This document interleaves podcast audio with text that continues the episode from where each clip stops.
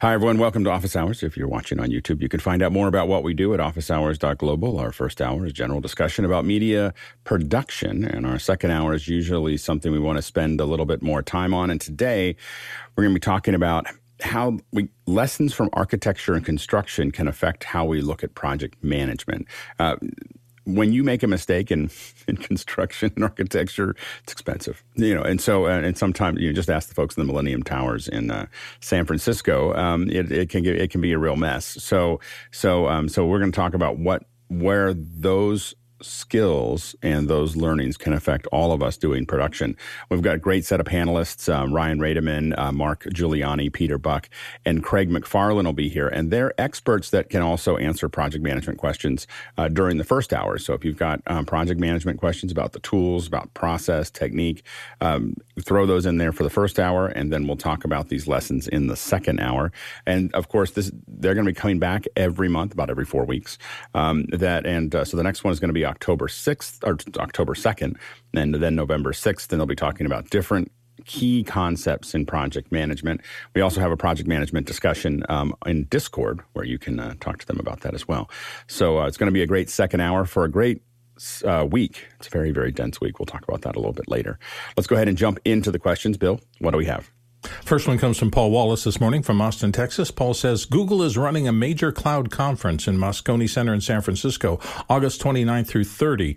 You can buy a conference, pa- conference pass for $1,599 US, or you can attend digitally for free, no credit card. Will you go? And he notes he signed up, and it's got a link there.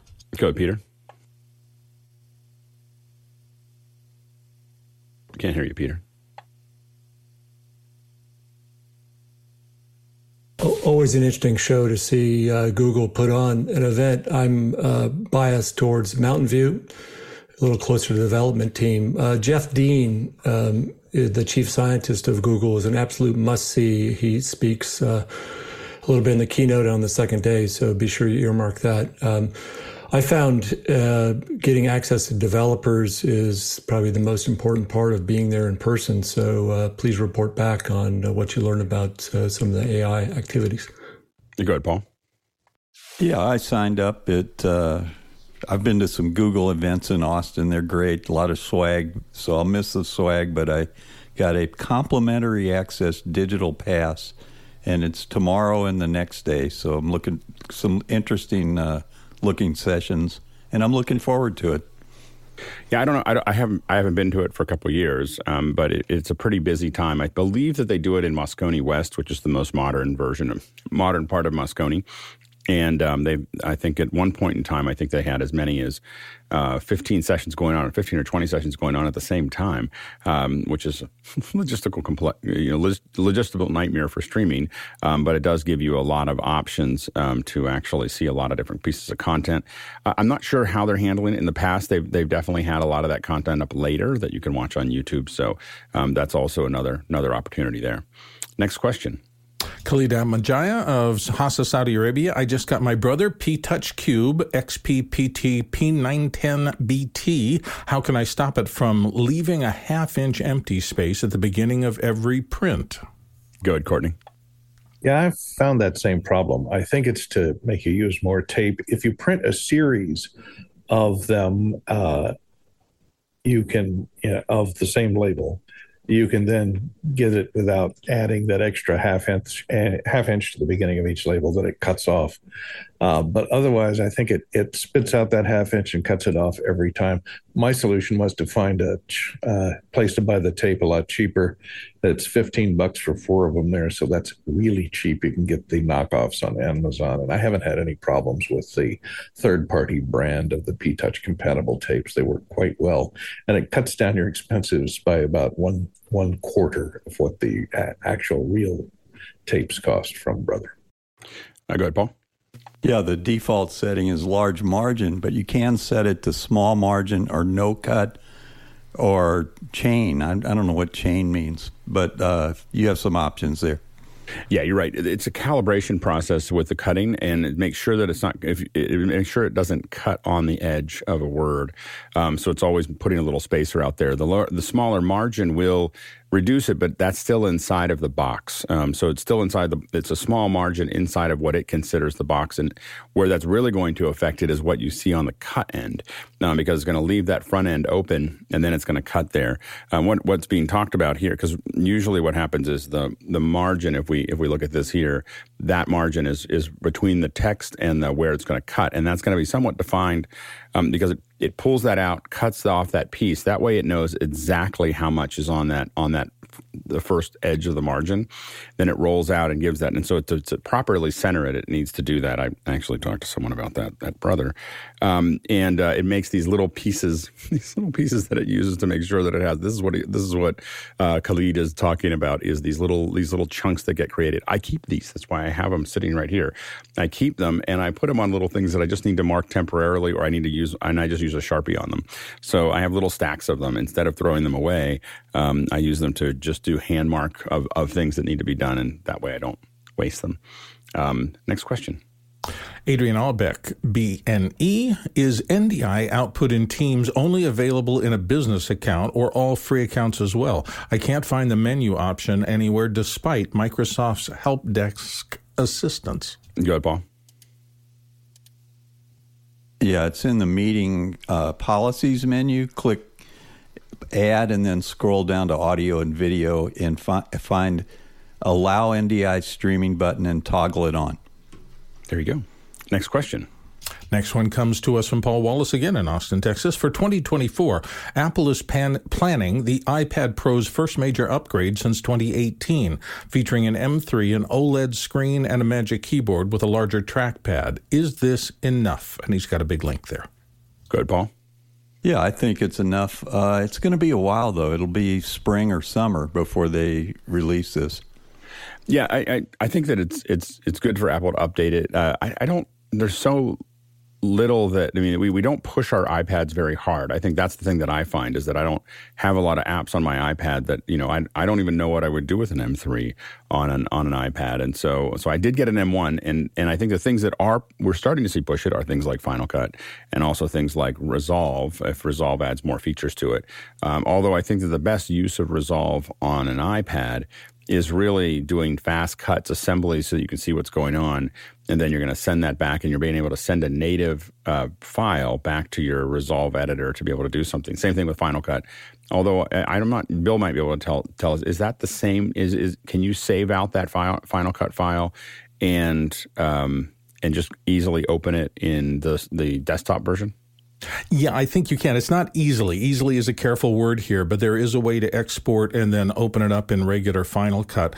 To me, just in this general question, I've always considered iPads to be content consumption devices from the when they first came out because it really was pretty hard to create much on them.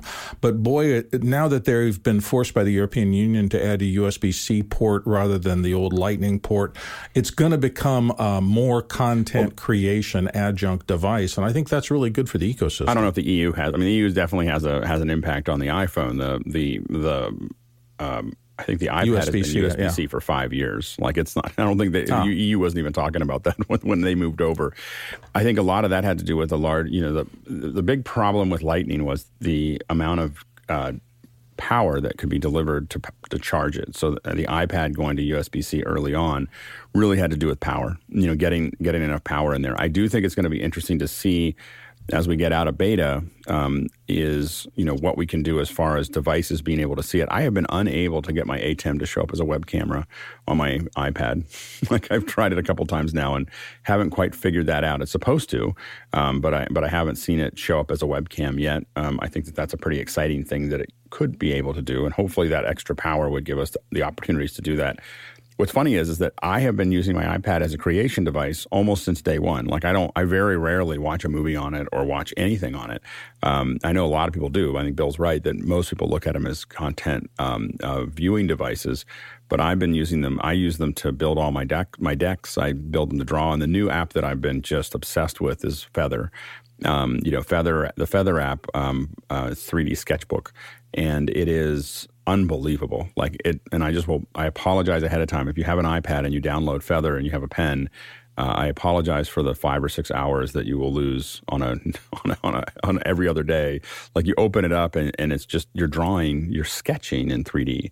It's, it's amazing. Um, next question.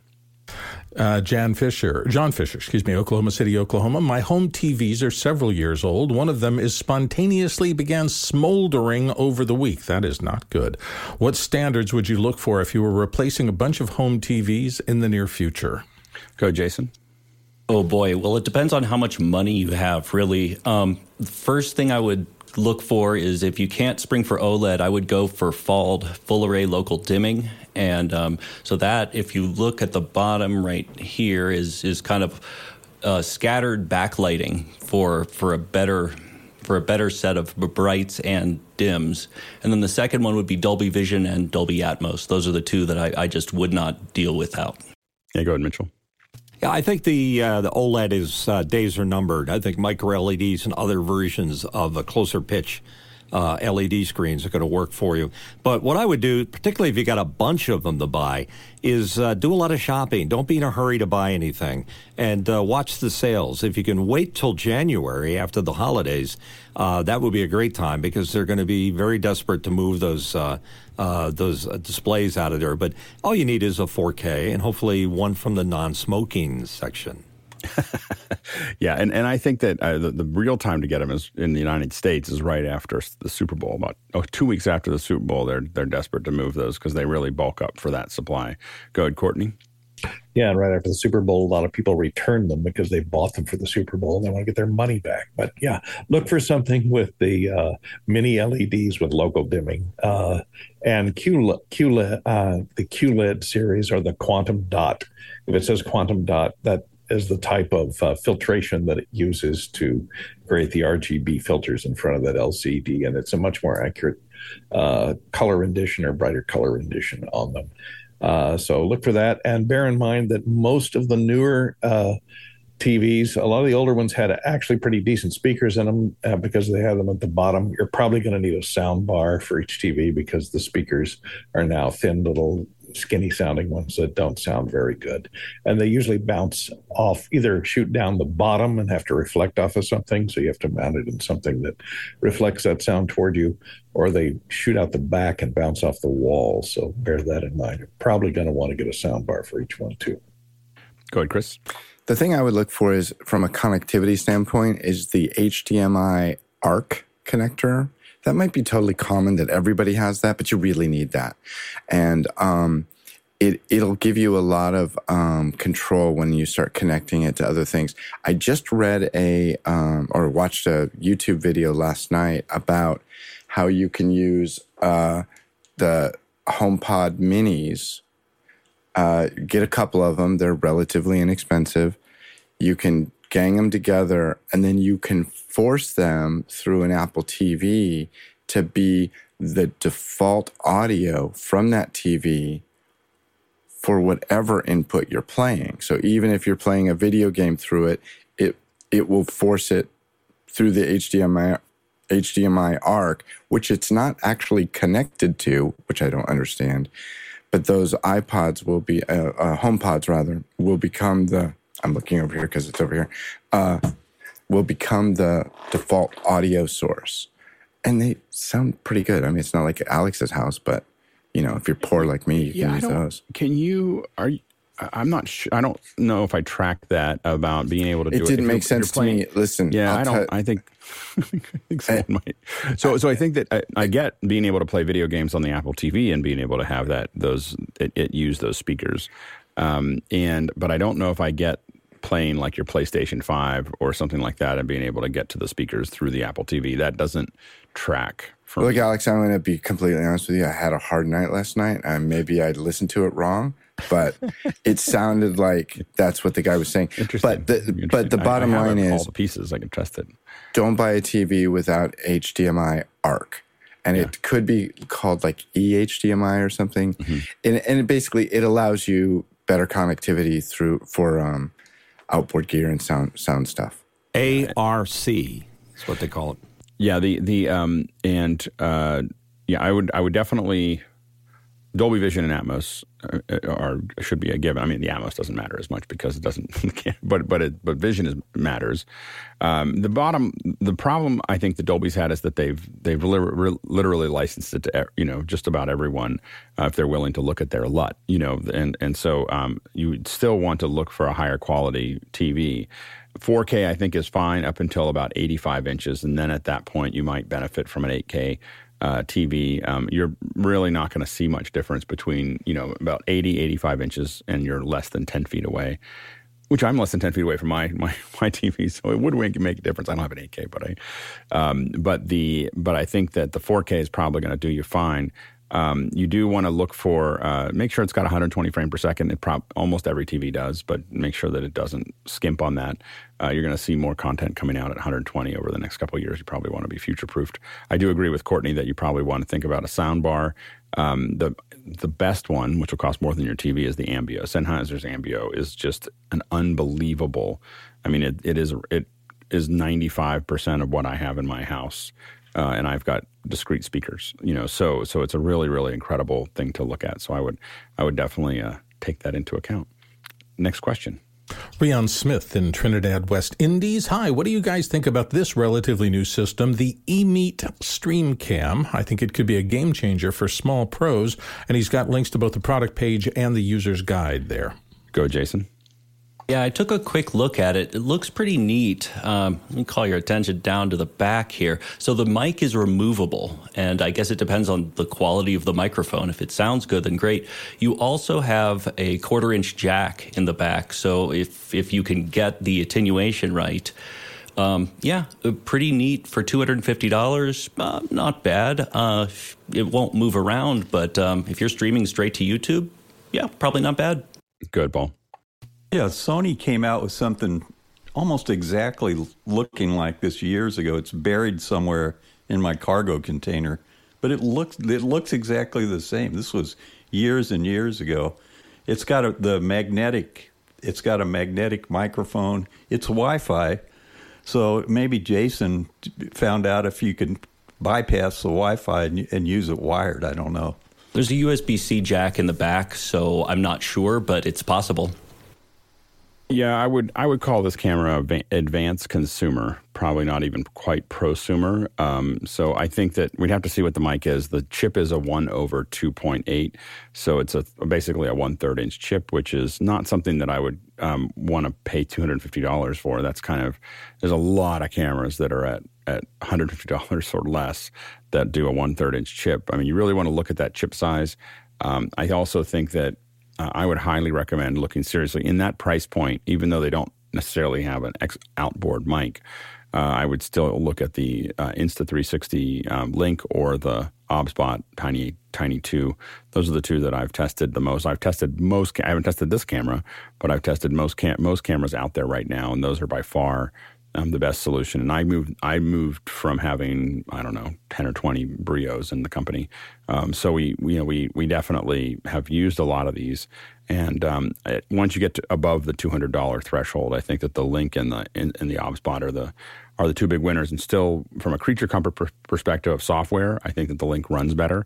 Um, I think the OBSBot has some extent, extensibility that you want to kind of think about. But I don't, I wouldn't necessarily call it a game changer unless that mic is just unbelievable. And um, the problem the mic will have is physics. You know, that you are going to be two or three feet away in a small capsule, two or three feet away, um, is still competing with the, the, you know the laws of physics of how of how things work and fall off. Uh, next question.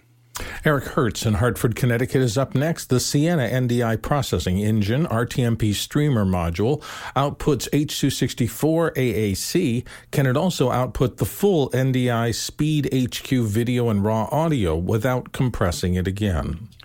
You know what I would do is I would this in this case um, we have an incredible NDI uh, discussion and and council showing up on Friday.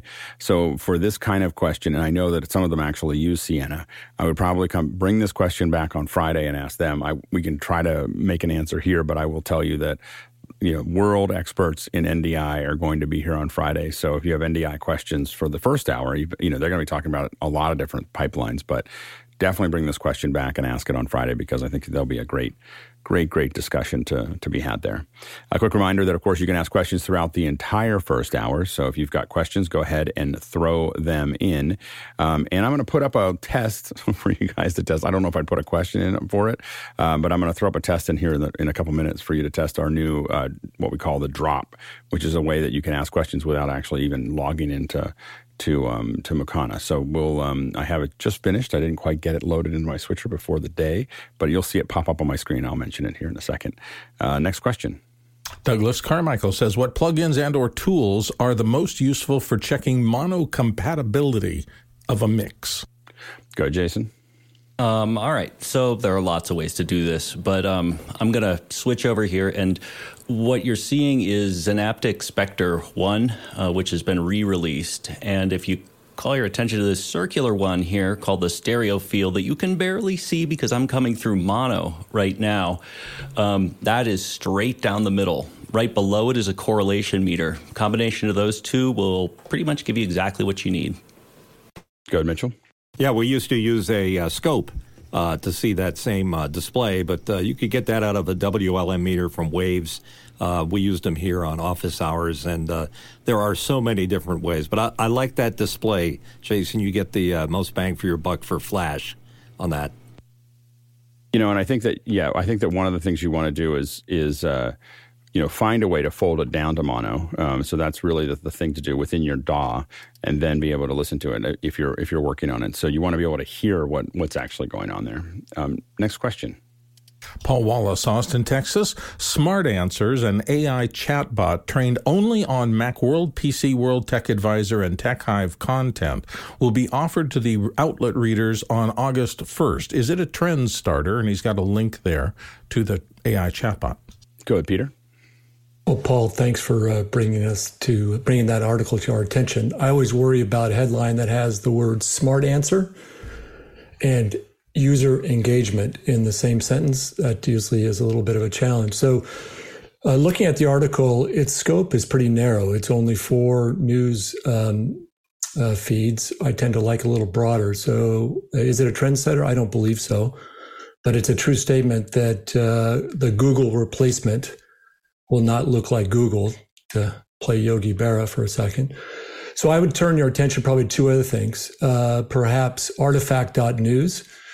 Uh, it's a great news feed driven by artificial intelligence. It's created by Kevin Systrom, ex Instagram founder, if that name is familiar, uh, or you.com. Again, you can pick your news feeds and you can really tune the results. So that's really what I would end up focusing on and get away from these sort of thin wrappers of API on somebody else's compute, go to a broader platform.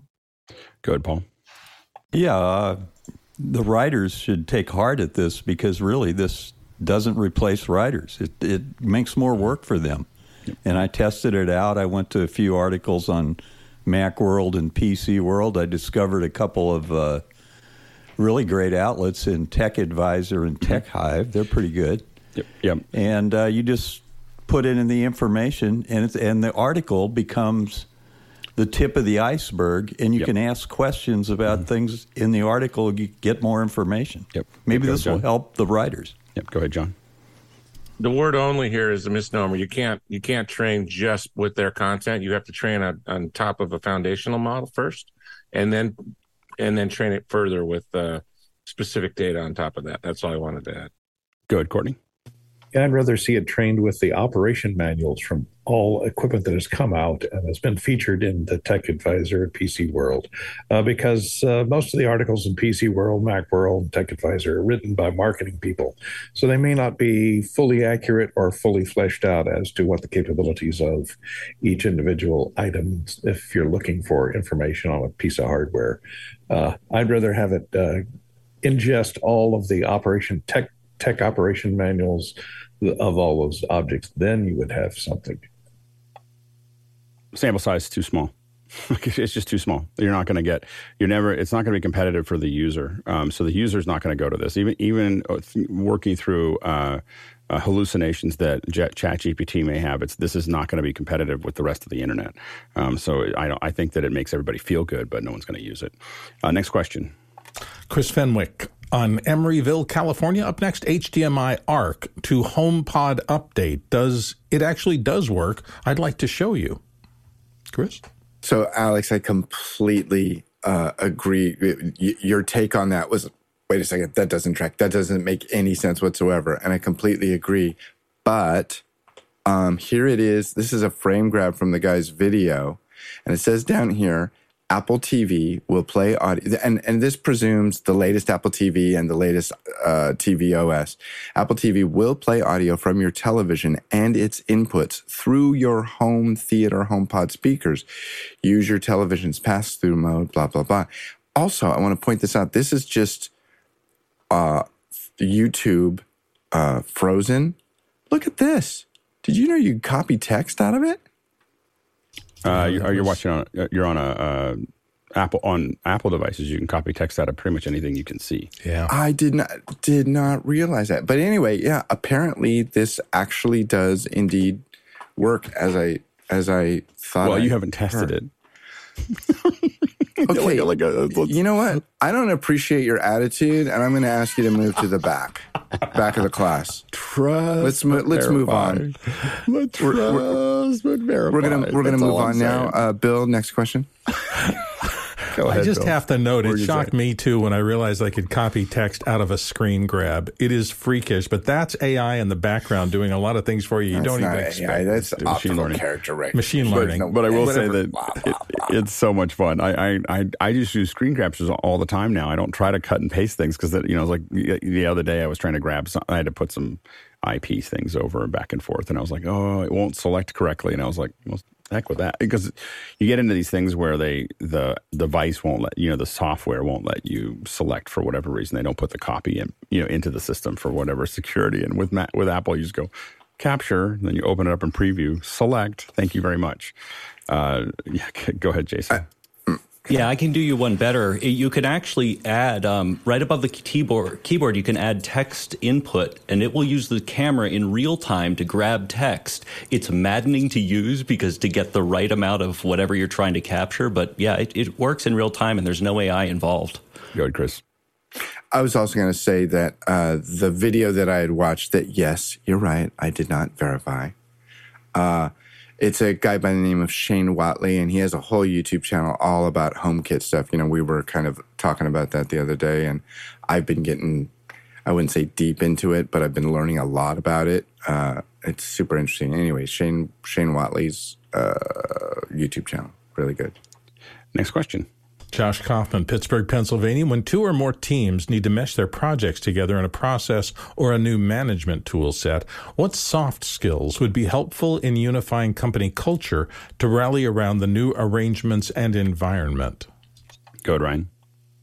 So there is a um, uh, an institution called ProSci, and they have a change management methodology called ADKAR. So that stands for awareness, desire, knowledge, ability, and reinforcement.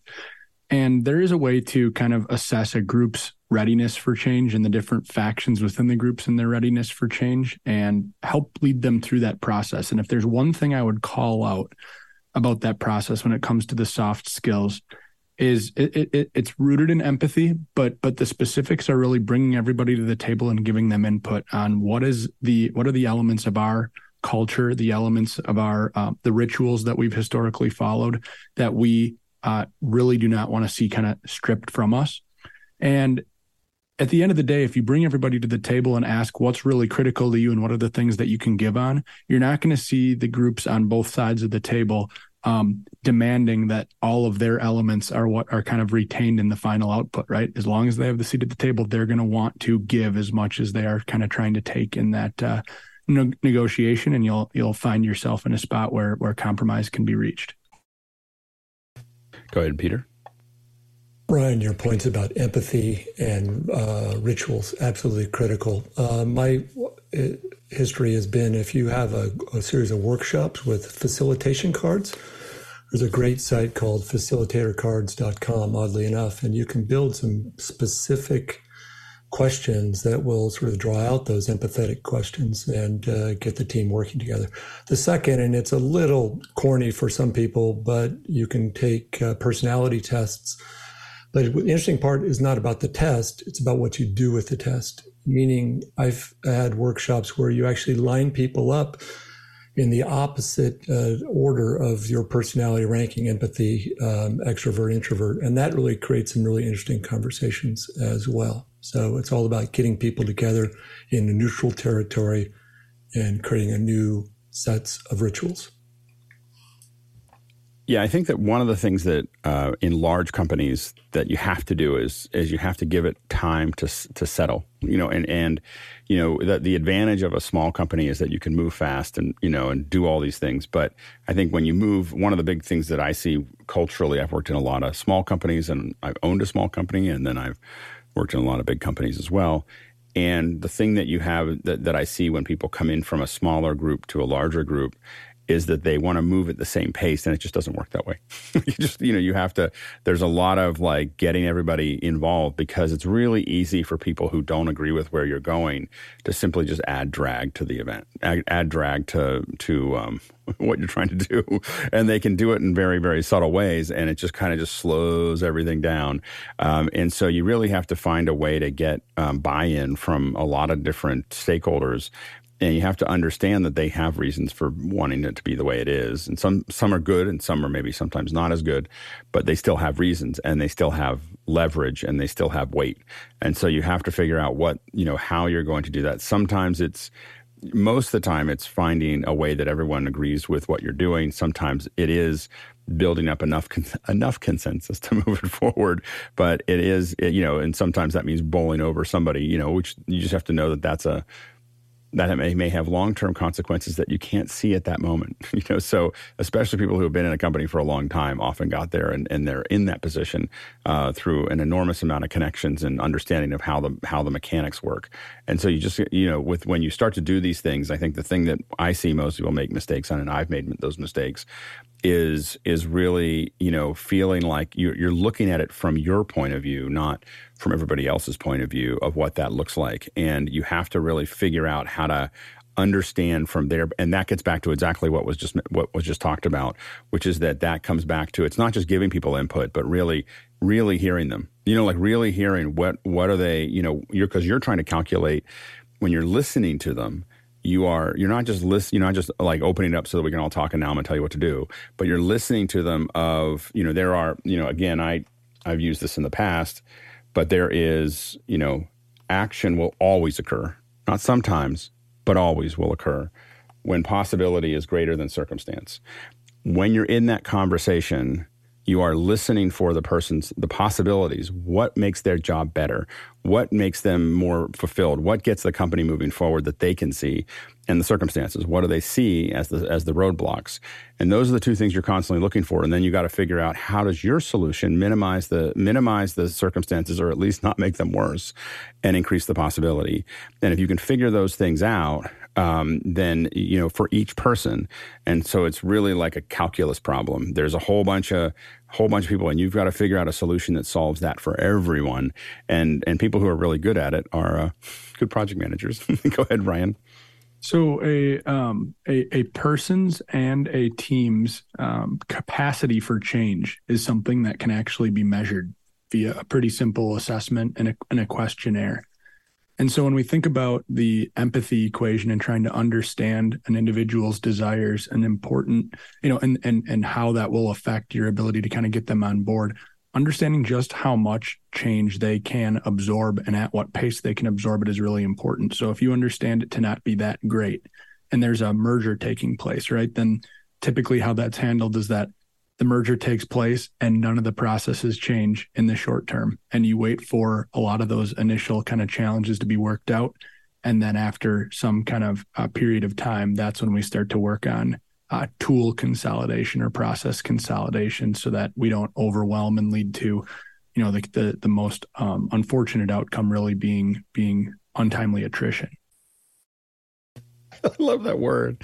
I was just thinking about sometimes that's that's the way untimely attrition, otherwise laying off half the half the team so that you can move move the thing forward. And I've seen it happen in companies where a team thinks that they have a lot of leverage and they slow everything down, and then at some point someone just goes, hey, we're all we're all making a big change, and we're going to change. It's usually not that division only. It's usually a whole bunch of divisions, and they all just kind of clear clear clear away things that have been stopping them. So on the other side of people that are in these companies, you have to be very careful of that as well. For uh, it's worth, question. Alex, I was really referring to you know resignation more so oh, than okay. lay, lay, folks off. But I mean, you're you're right in either case, right? If it's not working, then that's the uh, that's the other outcome. That's un, un, unfortunate in my in my younger years, thirty years ago, uh, I had a lot of roadblocks at a radio station. I've talked about in the past, and I I let go of the entire air staff to move it forward. so, so like it was in, as a 21 year old, I was just like, I, I, need, I need, I can't go forward without this. It was not one of my better days. So um, anyway, and uh, never laid another person off for another 30 years. so so anyway, uh, next question. Douglas Carmichael's up next with the M series processors in the iPad Pro. Do you think we'll see a touch friendly Mac OS in the future? Uh, go ahead, uh, Jason. Not more so than it already is. I mean, if you want to be able to touch with your iPad, we already have that. It's um, you just extend your desktop and boom, there's your touch interface. I think that the power and um, the reason that they're being upgraded has to do with wanting to standardize on a code base and to, to simply just keep it current. Um, probably also uh, increasing the standard, for, possibly from USB C to, to, Thunderbolt, but that's that's a reach. Go ahead, Courtney. Uh, I would say no, because uh, the reason they are keeping touch off of Mac OS is to make you buy that M based uh, iPad, and they'll sell another thousand dollar device for the people that want to have touch in a portable uh, type device, and they sell you the keyboard and touchpad, so it turns it into kind of like a, a laptop, and that way they can sell two laptops instead of just one. Yeah. I don't. I, I, will say that I, I, just don't think Apple thinks that way. I know a lot of people think that they do. I just don't think that they do. Um, they think about the best tool for what they what they want to do, and they look at. I, I, just can tell you that I've had a lot of interaction. I just don't. They just that's not that's not at all what they're they're thinking. They're not thinking about how to get you to do two things. What they're trying to do is build a unified experience, and they decide where they're going to focus energy on each thing. And it doesn't, you know, and, and that they want them all to work together, but they all they want them all to solve a certain problem. And the iPad has always been touch based. Um, I think that they, I think I, I, do think that Apple looks at at the Mac as as kind of a legacy product that they need to continue to support. So I think that there's not. I mean, they they definitely add more more features to it, but it's a, such a tiny part of their market. They don't. I think that they just, um, you know. So I don't think that I think they're just not willing to invest what it would take to move the interface forward because they've got a lot of other fires and they're just not that interested in it. Go ahead, Chris. Yeah, I think it really boils down to resolution, doesn't it? Because if you're going to change the whole, if you're going to, if you're going to give the Mac OS the full touch experience, I mean, just look at any window on your screen with the three little dots up in the corner. Those dots are going to have to be much further apart and much bigger, and it's going to be well. It's it's also just that every interface that that runs on a on a Mac program uh, wants to be every interface that's out there uh, you know, isn't built for that. To your point, the, it's not so much the resolution of the screen, but it's the it's the it's how big. No, I'm not talking is. about the resolution of the screen at oh, all. Got it, I'm yeah. talking about the resolution of the way the uh, the the applications are designed. Yeah. The Mac is designed to be a you know a power users tool where I got to do a lot of things. I got to have a lot of buttons. I got to have a lot of resol. excuse me, a lot of resolution to do a lot of very fine work. I'm getting into arguments in the office over this pixel versus the one next to it. Do that with this input device, it's funky. So I don't, maybe at the simplest thing, like I want to grab a window and swipe it away, you know, uh, Tom Cruise style, but really working on it, I don't, I don't think so. Yeah, I, I, think that that's the. I mean, I think the real issue is is that there are so many things that I go back to the Mac to do. Like I can't, like Keynote. I love Keynote, and there are so many cool features in the Keynote version of the uh, on the iPad.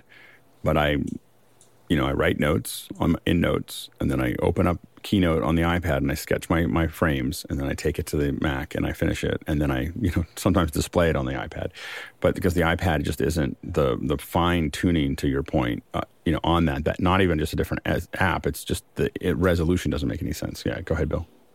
Yeah, to me, I'm I'm getting more and more nichey in terms of what am I doing right now. I don't use my computer all the time as its general purpose. Now, when I'm editing video, absolutely, my entire focus is keyboard and con, you know, uh, shortcuts and things like that, and editing on a timeline on one screen. But now I'm doing a lot more narration work, and I move over and I've got a script over here. I'm barely touching my keyboard at all, and I'm working for hours at a time getting productive work done without the mode that I was in before having any interest to me at all. And then when I get something that I am uh, like office hours where I've got three or four screens going, everything, every task has its own arrangement that that uniquely helps me be efficient. And I see more and more of that coming in my life as I do different kinds of things. Some people do the same task all day long, and God bless you. Uh, you want the thing that's optimized for you. But I just find myself compartmentalizing more and more, and I don't need the same tool for each working in each compartment of my working day. That's how I see it. Good, Paul. Yeah, my tech sources uh, say that uh, Apple denies it, but uh, Mac Rumors says it's for sure. Bloomberg says it's for sure. Well, I think Apple I don't is working on this. I don't think that Apple denied it. I think that they just they don't they don't they just don't. They're minimizing it. Well, they're they saying, they no, we're not working on this. No, they, that's not what they said. that, that, that's not accurate. Uh, the it is what what what Apple how Apple responds to all of these is no comment. They don't say that they're no not comment, working on something or working on something, but they just they don't comment on anything that they're working on. But they don't say, "Oh, we're not working on." It. Of course, they're working on a new iPad. Um, you know, when it comes out and what it looks like is is what they're not going to give you any any data on. They say that whether it's happening or not happening. Uh, go ahead, Craig. So my main monitor, it's a forty something inch uh, screen. I hooked up an infrared uh, frame around it. So I've been using Touch on Mac OS uh, as as part of the interface. And, you know, as Chris said, it's a lot of little widgets and buttons. The resolution is really tight.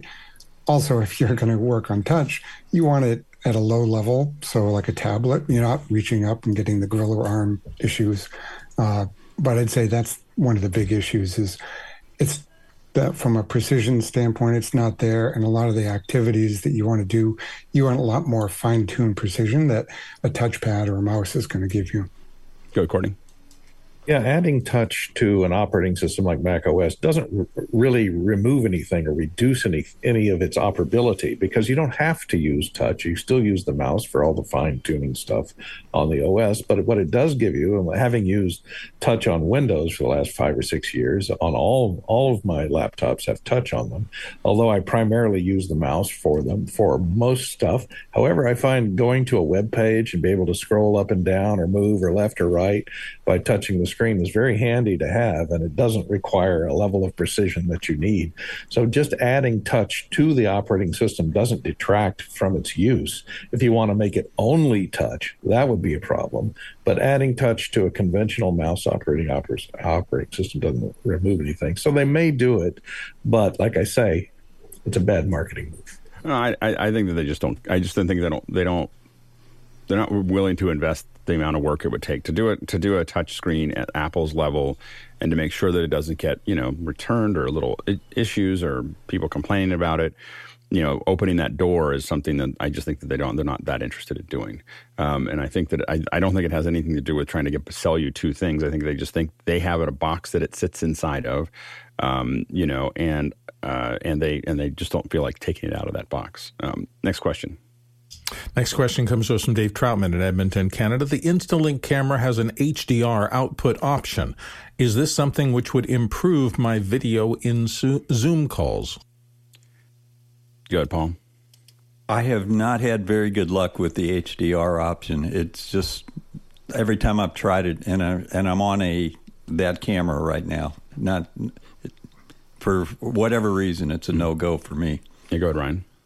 My experience is when you turn the HDR setting on with the Insta360 link, you then lose the ability to manually adjust white balance and uh, exposure and contrast and the like. Yeah, it's it's not really HDR as much as it is tone mapping. So it's taking a higher exposure that's coming into the camera and then basically compressing that down. And that process then takes away a lot of as as Ryan said, a lot of control that you have over it. Uh, I've turned I've learned to turn it off. like it's it's a good it's a nice marketing thing in an area where you have bright colors and dark shadows, it may give you a slightly better image that you can see more detail in those areas. Um, but I prefer to just manage that with light. Um, so, so I think that that's you know, especially for the way that you use those cameras. Um, I don't know if you need it as much as as you would you would think, um, but I haven't found that. As Paul said, I haven't found that it's been particularly useful. Uh, next question. Douglas Carmichael's up next. If you wanted to improve the video quality of a church stream without the budget for dedicated camera operators, would you start with a fixed camera or a pan tilt zoom camera? You Go, Bill. I'm taking your question at face value. You say the video quality, and I'm not sure uh, those choices, other than the raster and ability of the camera to produce a good picture, is going to affect video quality. Now, if you're talking about production quality, that's a different thing. Uh, it, you mentioned specifically camera operators, so you must be interested in having like smooth moves and things that do increase production quality. Uh, so in that case, a fixed camera is not going to get you what you want. Some kind of a high-end pan tilt zoom where you can get similar to human operator moves will increase the the visual quality of your production. But if it's just for what you're saying here, which is you're looking to improve the video quality, it's going to be camera resolution and lighting that's going to do that more than anything else. Go ahead, Paul. Yeah, I I would at a minimum I'd use the Insta360, but I'd go to like a Bird Dog or an advanced PTZ if your budget allows it. Yeah, the the you're going to get a lot more. I mean, a lot of times we work do a lot of these events uh, where we have um, uh, where we have multiple multiple PTZs can get you through a lot.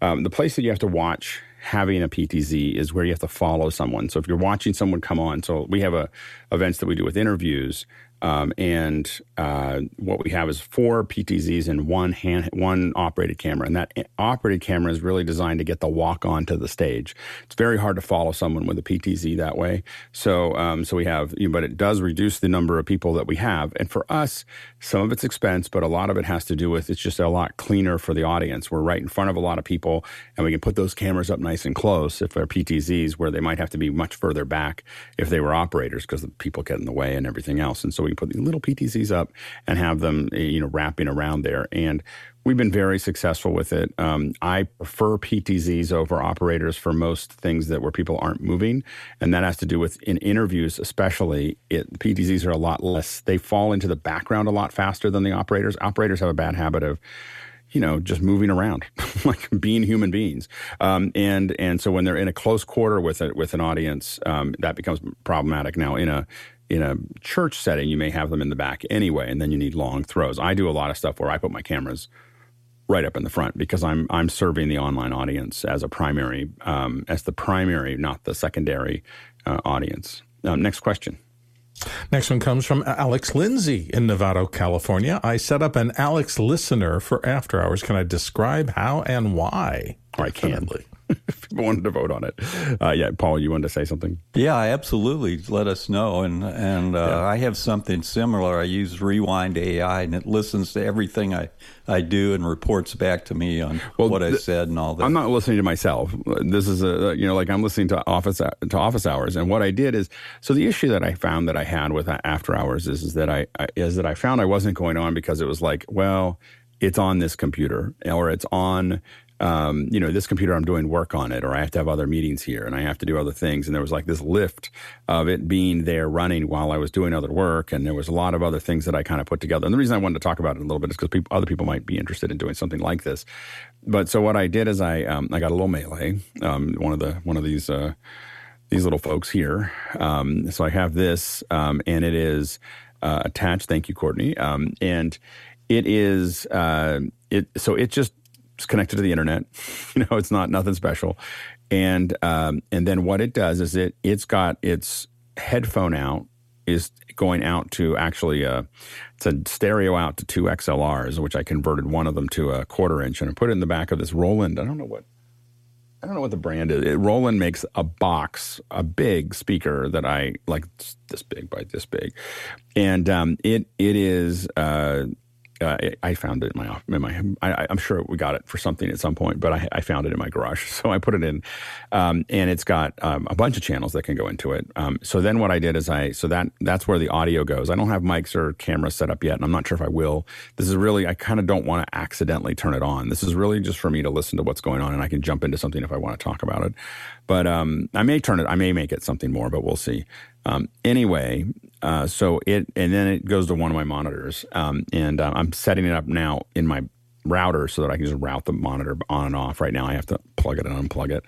Um, and uh, anyway, so so I have a monitor here that is either to my Mac or or uh, one of the four monitors on my Mac, or it's this PC, and really just goes sits full screen um, in that in that state. And what I did is I the the, the speaker is um, powered, and so I put the speaker into a Eve um, um, uh, outlet and tied that into shortcuts, so I can just turn it.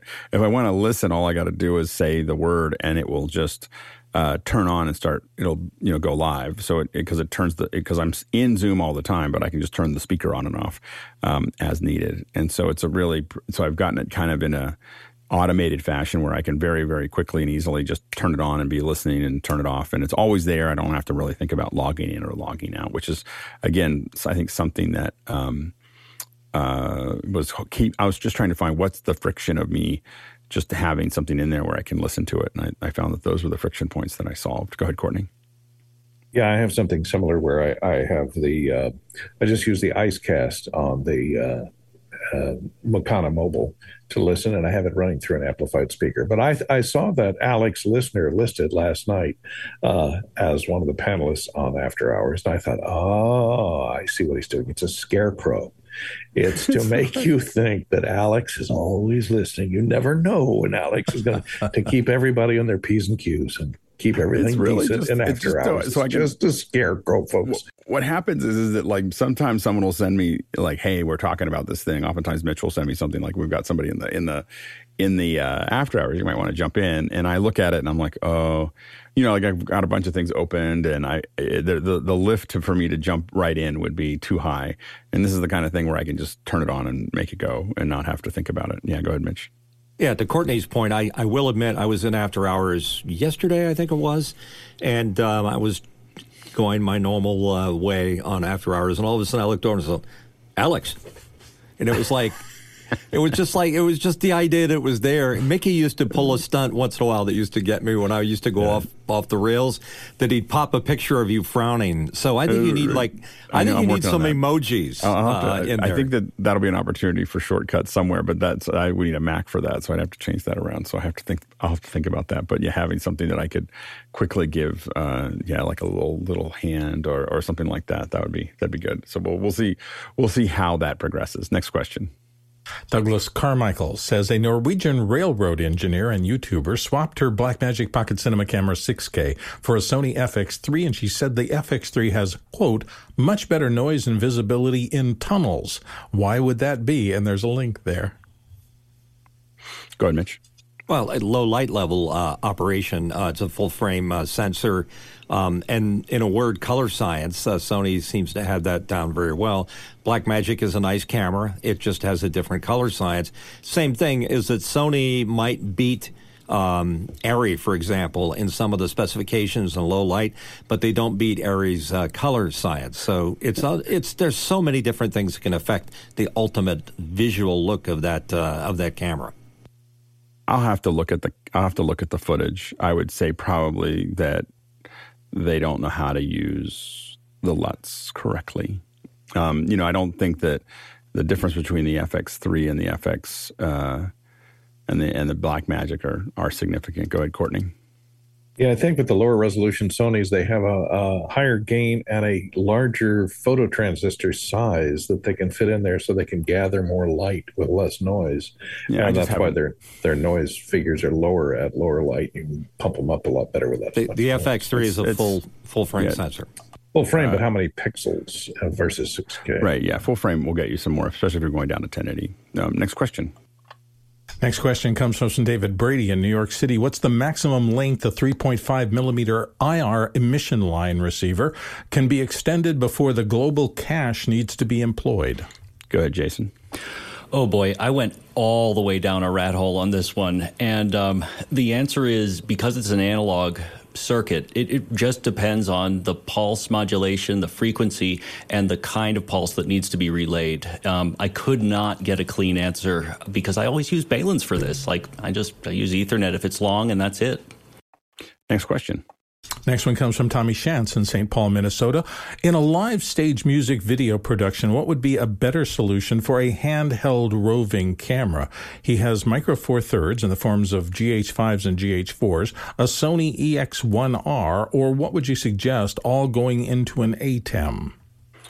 Um, you know, I think that the, the the main thing that you want to look at is how are you going to manage focus and how are you going to stabilize it. Um, so these are all fine. I mean, you can do handhelds. The EX1 is a is an easy one. It's a little old in the tooth. Um, so the but if you're going to pick between those, um, you know, the G the G4, the GH5 and the GH4 are going to look nicer um, uh, or and the EX1 is going to be easier to probably handle. It's a more of an ENG style camera, um, but there's probably newer ones from Sony than the EX1R. I don't know what they are. I don't really use those much anymore. But but the um, but what you're looking for is something you know. Again, some of the other Sonys may be really good with great autofocus if you want to lean on that while you're doing it. But if you want to manage manual focus, um, that becomes a you know more complex thing. And again, the question is, are you really doing handheld or are you doing stabilized? And really, it's going to come down to the rig around it um, and what you're going to build there. Now, next question. Next question comes from Josh Kaufman in Pittsburgh, Pennsylvania. Live event for a Zoom audience for a single on site operator. A Shure BLX wireless mics receiver into an ATEM Mini with a 1 8 inch adapter. Will ATEM Mini Pro audio input be usable to sync with video?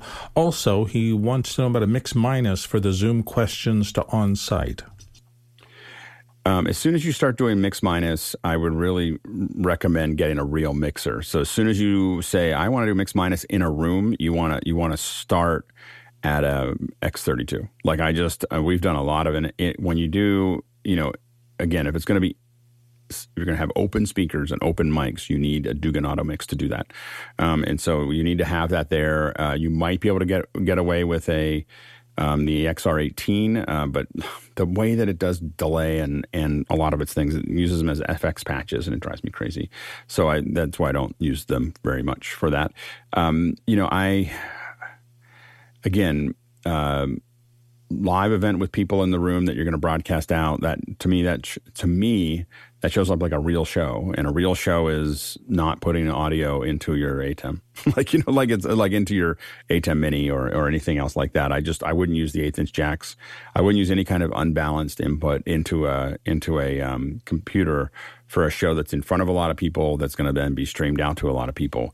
Um, that seems like it'll be dangerous. Um, next question Ronnie Hofsoy in Tromsø, Norway, not including the email client out of Redmond. Which Mac email client, client is a favorite and why? Go ahead, Jason. For me, it's it's mail.app or nothing at all. I I've just always used the Mac Mail app, and and I've been pretty impressed until you get over an, an incredible amount of um, of email. The database is about as solid as, as just about anything out there. Good, Peter. Product uh, called Spark, uh, oddly enough, out of Ukraine, um, does a great job. Uh, does a nice job with the UI, and is uh, very gentle on the eyes. So that's one I recommend. And again, it's not Mac specific, but superhuman. If you're on uh, Gmail, it's just a fantastic uh, tool for parsing and processing email. Go, Jason. I've got one more. If you're desperate, Thunderbird last time I checked, a couple years ago, works really well on Mac OS. Yeah, the one thing that I, I will say, I, I use Mail, um, but it, it, there are some idiosyncrasies to it. So, um, primarily how it relates to uh, Exchange. So, if you're dealing with a lot of people with Exchange servers, uh, Mail is a little bit uh, tweaky. So, um, the way it displays it, especially in dark mode, is very can be very hard to read. People, if you have a lot of people with Exchange servers, and the way that it stacks Exchange uh, up is can be painful um, to work with. And finally, if you have filters that move your your mail into a into a folder on the on the drive. Um, when you use um, when you, when you get an exchange message, oftentimes it'll tell you that the message got there, but it'll say it'll have no content. So um, so exchange and, and mail do not get along super well. Um, so that's if you have if you're in an exchange company, you may want to think hard about that. I still use it, but I know kind of know what the idiosyncrasies are. And when people get into a discussion between two people with an exchange, it takes a lot more lifting for me to keep up with what's actually going on. A quick reminder that we have a great, great week this week. Uh, Stu Maschwitz, my old office mate at ILM, is going to be here tomorrow to answer your questions. He's going to talk about his journey, talk about how he got there, and what he's done since ILM. Uh, he's done a lot. So, um, so Stu, it's we're really excited to have Stu on the show tomorrow. Um, we also on Wednesday we have uh, object-based editing with Robert Scovill. Um, it's really incredible to have Robert on as well. So we're really looking forward to that for our sound day. Of course, Tuesdays are graphics day, and then then for for our video day, we've got David C. Smith from PlatePros.com, um, .com. and and uh, Plate Pros, of course, do the background plates that you see in in shows and a lot of movies and so on and so forth. So he'll be talking about how that gets done and answering your questions. And then, as I said before, we've got an incredible lineup um, for NDI workflows, and so this is going to be the day the day for you to ask questions about NDI, to talk to people about it, to ask them, and of course Saturday and Sunday will be Q and A, um, and so uh, so stay tuned for that. And now we're going to jump into the second hour. Thank you, Alex. Uh, so today we're going to talk a little. Sorry, so we're jumping into the second hour. Uh, yeah, so um, thanks everybody. We're jumping into the second hour, and we're really excited. As I said before, we're really excited to have um, an incredible set of experts here uh, that are going to um, be talking. Ryan Raderman, Peter Buck, Craig McFarland, Mark Giuliani, and and Mark, of course, got caught up in our new our new pipeline, which is gonna. The reason we're doing the new pipeline is is because we're trying to figure it out, and of course, we're we're finding little sharp edges everywhere. Well, we, before we actually needed to work there. So so anyway, so we want to um, thank. Uh, um, you know, thank everybody. We're really excited to have it, and I'm going to go ahead and hand it over to to Mark and uh, have him give us a little bit of an overview uh, of of what we're talking about today. Go ahead, Mark. All right, thank you, Alex. Um, so today we're going to talk about uh, lessons from architecture and construction as they re- uh, involve project management. Peter Buck, Craig McFarland, Ryan Raderman, and myself have worked uh, on this, and we've worked on it with Josh Kaufman. So we'd like to thank Josh about that. And what we thought we'd talk about today is a little bit about uh, the differences between design bid build, which is the traditional way architects have designed buildings and contractors have built them for owners, and what's uh, the new transition to what I think is going to be the future of construction, which is design build. We'll walk through the stages of design and construction. We'll talk a little bit about risk and finance and safety and the transition of these tools during the transition from paper, a paper industry which was just up until a few years ago, to the digital industry. So if we start with design, bid, build, you basically have an owner over here, and then you have an architect here and I'll fill in the rest of this in a few moments. But an owner will go out to an architect. An architect will work on pre designed services, which may be including getting land for the project. It'll be situating a building on the site. It'll be putting that building on the site. And if the owner also will have used the building instead of leasing it out, they'll work with those user groups and they'll work with the user groups to find out how to program the building how to put the building floor plans together, how to create what we call bubble diagrams and blocking and stacking diagrams, and the building will start to take a shape. And then from there, you go to different phases. So you'll have that, those would be pre design services, and then you'd have schematic design services where you start to see the plans. In design development services, you'll start to see things fill into those rooms and that'll follow with construction documents. And construction documents, sometimes called contract documents, are the documents that will go out to bid under design bid build procurement procedures. And that is where different contractors will put pricing together. They'll talk with their subcontractors and they'll come back to the owner with the price. The owner and the architect will then select how which contractor it may be. And there's different ways to do this. Sometimes they'll throw out the low bid, throw out the high bid, and pick a bid in the middle. Sometimes it won't necessarily be about price at all, but it'll be about prior experiences and the quality of the, the builder in those relationships. So once that's done, you have a contractor gets picked, and that contractor has a, an agreement with the owner. So the architect has an agreement with the owner, the contractor has an agreement with the owner, but there's no agreement between the architect and the contractor. So what happens is you're out on a job site, you're representing the owner, and you're trying to make sure that the building's being built per the design documents. And there's no way for you to really talk to the contractor and direct the contractor because there's no contracts there. So what happens is you have to go report back to the owner. The owner has to then go to the contractor, and it becomes this very hard to work with triangle. In the other scenario, you have design build. And in design build, you'll have an owner and then you'll have a team. And that team will be the contractor led design build team, which will have a design team here and we'll have a whole group of subcontractors here. The difference in this and how this affects project management is that this team is working much earlier on in the project. So the design team will work hand in hand with the subcontractors designing the facility. And what this means is you have a team working together. There's one point of contact for the owner, and that owner is now working as part of the team, working with all the different individuals, and it just changes the whole flow of the project. It saves time, it saves budget, and it reduces the amount of risk. And so we'll talk a little bit about that. Now, how has that changed project management? Well, it's changed project management primarily in a way that technology's changed. So instead of having an owner and an architect working together on paper in servers that, you know, as I came into the practice, everybody had on site servers, they were just developing AutoCAD.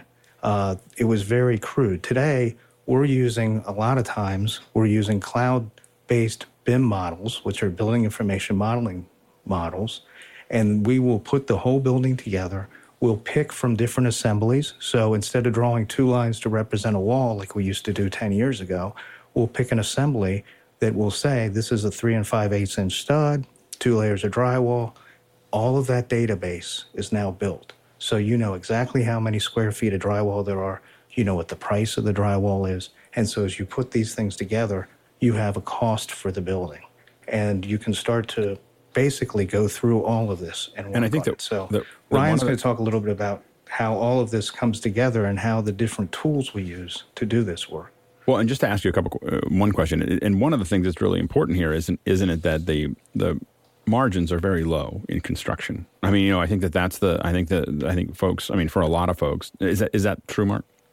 So, well, not being a contractor, I don't know the final numbers that we never see the final numbers, but I will say this there's a huge amount of risk. Because if you're starting a project and you've bid a bunch of, let's say, uh, drywall or chipboard or steel studs, you have you're paying a price that price could go up by the time you actually go to take delivery on them and that's really impacts the whole budget for the contractor. Go ahead ryan Alex, what I would um, you know add to that point is that while there is inherent risk in construction projects because of the sheer amount of budget that's involved, right? I mean, if we think about a typical tower in a downtown area that's 20 stories in, in height, we're talking about a $100 million project. Um, you know, a lot of these tool sets, of course, are designed to try to mitigate as much of that risk as possible. And so, some early examples were that when you were talking about some of the trades like MEP, mechanical, electrical, plumbing, you would run into an issue where there was a, a finite amount of space that those different um, you know components of the building systems were competing for. And so it, you always have an order of operations for the different trades to work in. And, and depending on which one came first you know there'd end up being space occupied that they were counting on. And so bim is a really important software category in the architecture and construction process that I, I think we'll get to talk a lot about today. When you think about BIM, collision detection was the first scenario that really helped get the return on investment um, equation right for organizations that were deciding. and when you say collision invest. detection, when we say collision detection, that's like a physics model of two things colliding with each other. But you're really talking about teams. We're we're really talking about the physical oh, really? collisions that could result between a pipe and a conduit oh, right. for networking cable, for example, right? And so, um, you know, the, the, these BIM tool sets actually kind of existed before there was a a financial feasibility to an architecture firm or a general contractor investing in the talent and in the servers and in the software that were necessary for it. But that's where the MEP contractors came in and said, you know what, we've got a real use case here. So, so that's what got digitized. But remember that design is, actually, and, and, just for the folks listening, BIM is building information model, right, or modeling. So figuring it. out exactly, you know, all the, you know, basically the metadata you know, of, of the building. Yeah, go ahead. Yeah, and it starts to give you the ability to visualize what the completed project is going to look like, right? So you've got the ability to visualize the exterior and maybe different spaces in the interior, but then, you know, zooming in and peeling away the walls proverbially, proverbially, right, to see what it is that's behind them. But remember that architecture and design happens in an office. And so what's gotten really interesting here is that that's been able, um, you know, that's been feasible for for more than a decade. But what hasn't been feasible is project management software that extended out into the field, right? You could have the project management guys in the trailer that were looking at a Gantt chart of how the project was going to play out, but the ability to actually collaborate in real time with what is playing out in the field keeping in mind a couple things, right? The job site moves every day. Even if we're building a tower, you know, one week to the next, we're we're moving our way up a different floor. If we're building a highway, we're physically move, moving ourselves one mile at a time down a you know down a distance. And uh, as you can imagine, in a manufacturing scenario, we were able to get shop floor software working much more easily in a controlled environment where we weren't dealing with weather, where we had network connectivity that we could drop right to the point. We could have a fixed in place workstation but this required um, you know, the, it required good mobile connectivity, good mobile devices, and most importantly, proficiency on the part of these different um, people in the trades. And so the demographic shift that's taking place here in 2023 is really opening um, a, a, window, right, where where we're seeing the pre-existing workforce kind of getting to retirement age, aging out, and becoming replaced with people that aren't as good at the skills that you know you were used to. Um, you know, with with the technical elements of of building something, right? But are more tech savvy and willing to kind of engage in in the collaboration required between what's happening on site um, from a progress standpoint, but also from a detailed kind of question and answer standpoint. And that's where Procore and Autodesk Build are are two key uh, software tool sets that are are really taking off. I was at a conference last week, and Mark and I were exchanging notes from um, from that uh, Association of General Contractors technology conference where of course there's a lot of talk about AI and how that's going to transform the construction industry, but also a lot more uh, pragmatic discussion about just the the little bits of efficiency from better communication between between the office and the field. So we'll uh, definitely keep an eye out for questions from there. Uh, yeah, Ryan, think, just to take a go, step back yeah, for a second on your cl- you talked about clash detection. Imagine, if you will, everybody working on two dimensional drawings, plans, sections, elevations and having to pull this together in reality. When I came into the practice, that didn't happen until the building was going up. So all of a sudden, you'd be out on a job site, and the mechanical engineer would be running duct work, and there'd be a beam, and the two would intersect, and you'd have a collision. And you'd have one contractor worried about their budget yelling at another contractor saying, Move your steel beam. The steel beam guy saying, What do you want, the building to fall down? So with clash detection, now you take these building information models and you pull them in together no matter what kind it is. You can use tools like Navisworks and it will go through and calculate all of the potential clashes. And then we sit in these meetings weekly and we go through, okay, we've got an issue here, we've got an issue there. All of this was made possible by the technology where different models can be fused together into one model because when you had CAD CAM and you had sheet metal contractors with their own proprietary software, putting in their documents and cutting their sheet metal and building their ducts, that software didn't talk with the plumbing software or any of the other softwares, the structural software. So all of those different proprietary softwares are still being used because of their CAD CAM nature. And that all gets pulled into something like a Navisworks where we can now see all the different models together and you can see all the clashes appear in red. And I think that what's really interesting is as we look at it from a production perspective, you know, a lot of times these are projects that you're talking about that oftentimes occur over years. You know, like it takes a long, you know, months and years and ours happen very quickly. And so, but one of the things that I thought was really interesting about having you talk about construction is in many ways it's much more advanced. You know, we kind of show up and, you know, we're, well, let's figure this out, you know, like, you know, and figure out who's, you know, somebody's got stuff in my space and I've got to figure out how to move it over. And I mean, the cables are delayed. And I think that in a lot of ways, when I saw the subject, I really thought about in a lot of ways that that that we are.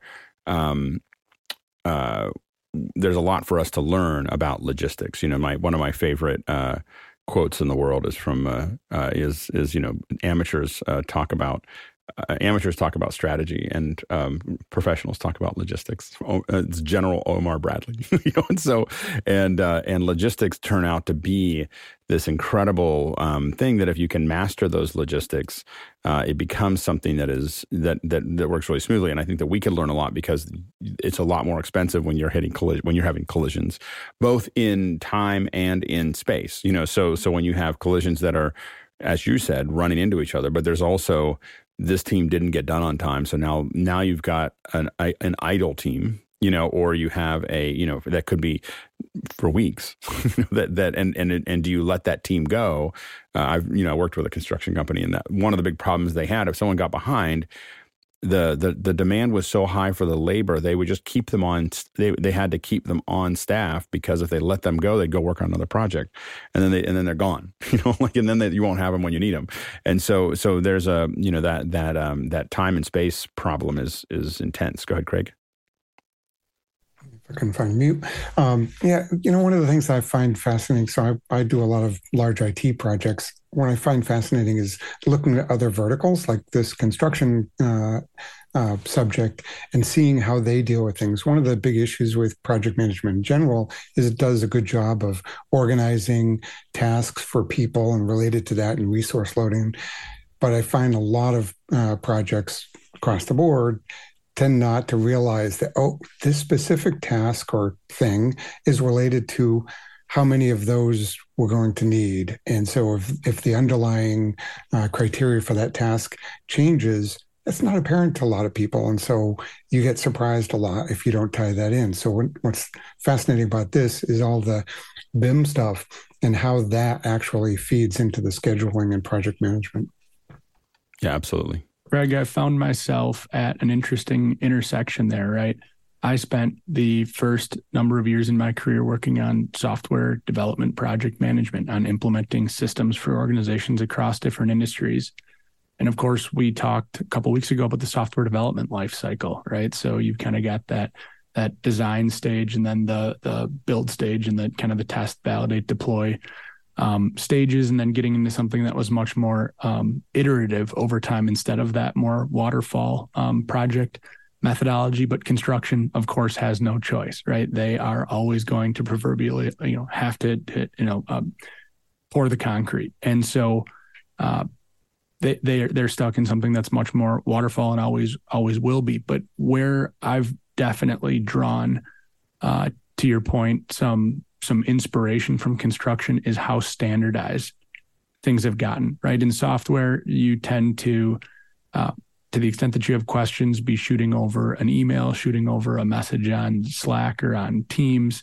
Um, or, or picking up the phone and having a conversation about something that's confusing in construction, there's a a concept that Mark could probably speak to as somebody on the architecture side, right? That's it's basically an RFI, and so that is a, a very formal document that is a request for further information or, or detail from the architect on on what the intent was from a design perspective. Mark, is there anything more you'd add there? Yeah, so uh, the architect will usually get RFIs from contractors asking, you know, we've looked at the details, we've looked at the plans, and we're having trouble understanding how this is really to be designed. So a formal RFI will be submitted. The architect or one of the engineers will respond to that RFI, and all of that is numbered and labeled. And there's RFIs, there's submittals where the contractor will say, you know, I know you wanted brass hardware, but all we can find is this aluminum hardware, and it, it I swear it's just as good. And and here's our submittal for it, and then you have to, you know, be the the patrol and say, well, okay, if you want to use that aluminum, you need to give the owner back some money. Go ahead, John.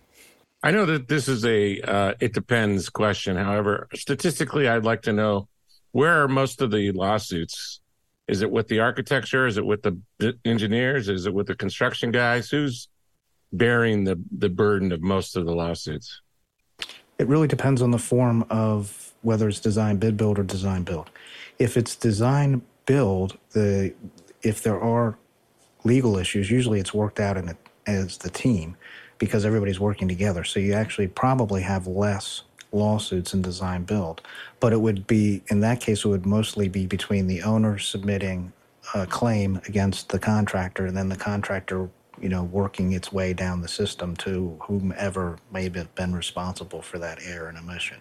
Uh, in, de- in design bid build, it's usually between the owner and the design team or the owner and the contractor. It's I don't I would say it's probably more the owner and the contractor, um, but I, I, really don't know the actual statistics. So, let's talk about the Millennium Tower scenario that Alex brought up, right? I mean, that's all we talk about in let's, San Francisco. Let's, let's Every reverse. time you talk about an architectural problem, you talk about the Millennium Tower. For those listening, the Millennium Tower is a high rise with lots of uh, lots of places for people to stay that were really, really expensive. And my understanding, and Ryan may be able to correct me if I'm wrong, but my understanding was they didn't go all the way down to bedrock. They did a bunch of math that said that they could balance it on top of something that wasn't bedrock. And so they, this was new high tech, um, you know, uh, ways of approaching this uh, that were going to save money um, and uh, and not go all the way down. The problem that they had is a mixture of um, that they didn't just go to the bedrock, which would have been more expensive and much more difficult, um, but also that they there was a huge dig that happened right across the street um, for the um, the terminal. So the terminal. Uh, there's a bunch of arguments in the lawsuits about whether that affected the Millennium Towers or not, but they, there's an argument that all the digging in the terminal, but it was a mixture of them not getting all the way to the bedrock and the terminal being um, being worked on at the same time caused it to lean not insignificant amount. like like it's like, uh, and so uh, and obviously there's a lot of upset around it. Go ahead, Ryan. Isn't it Millennium Tower? Isn't it pronounced Millennium? I, I don't know. I don't. So know. we'll let the litigators determine, you know, exactly what the, you know, uh, where the liability lands. But just from a from a logistical perspective, to answer John's question about, you know, where does the liability fall?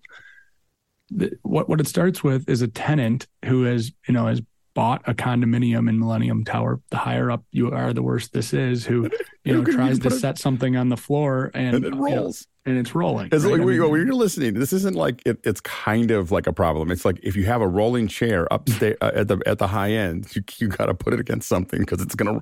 It's not like you're gonna fall over, but it will. You know, it, it's a couple degrees. Right. So so that individual is likely part of you know a condo association, and they.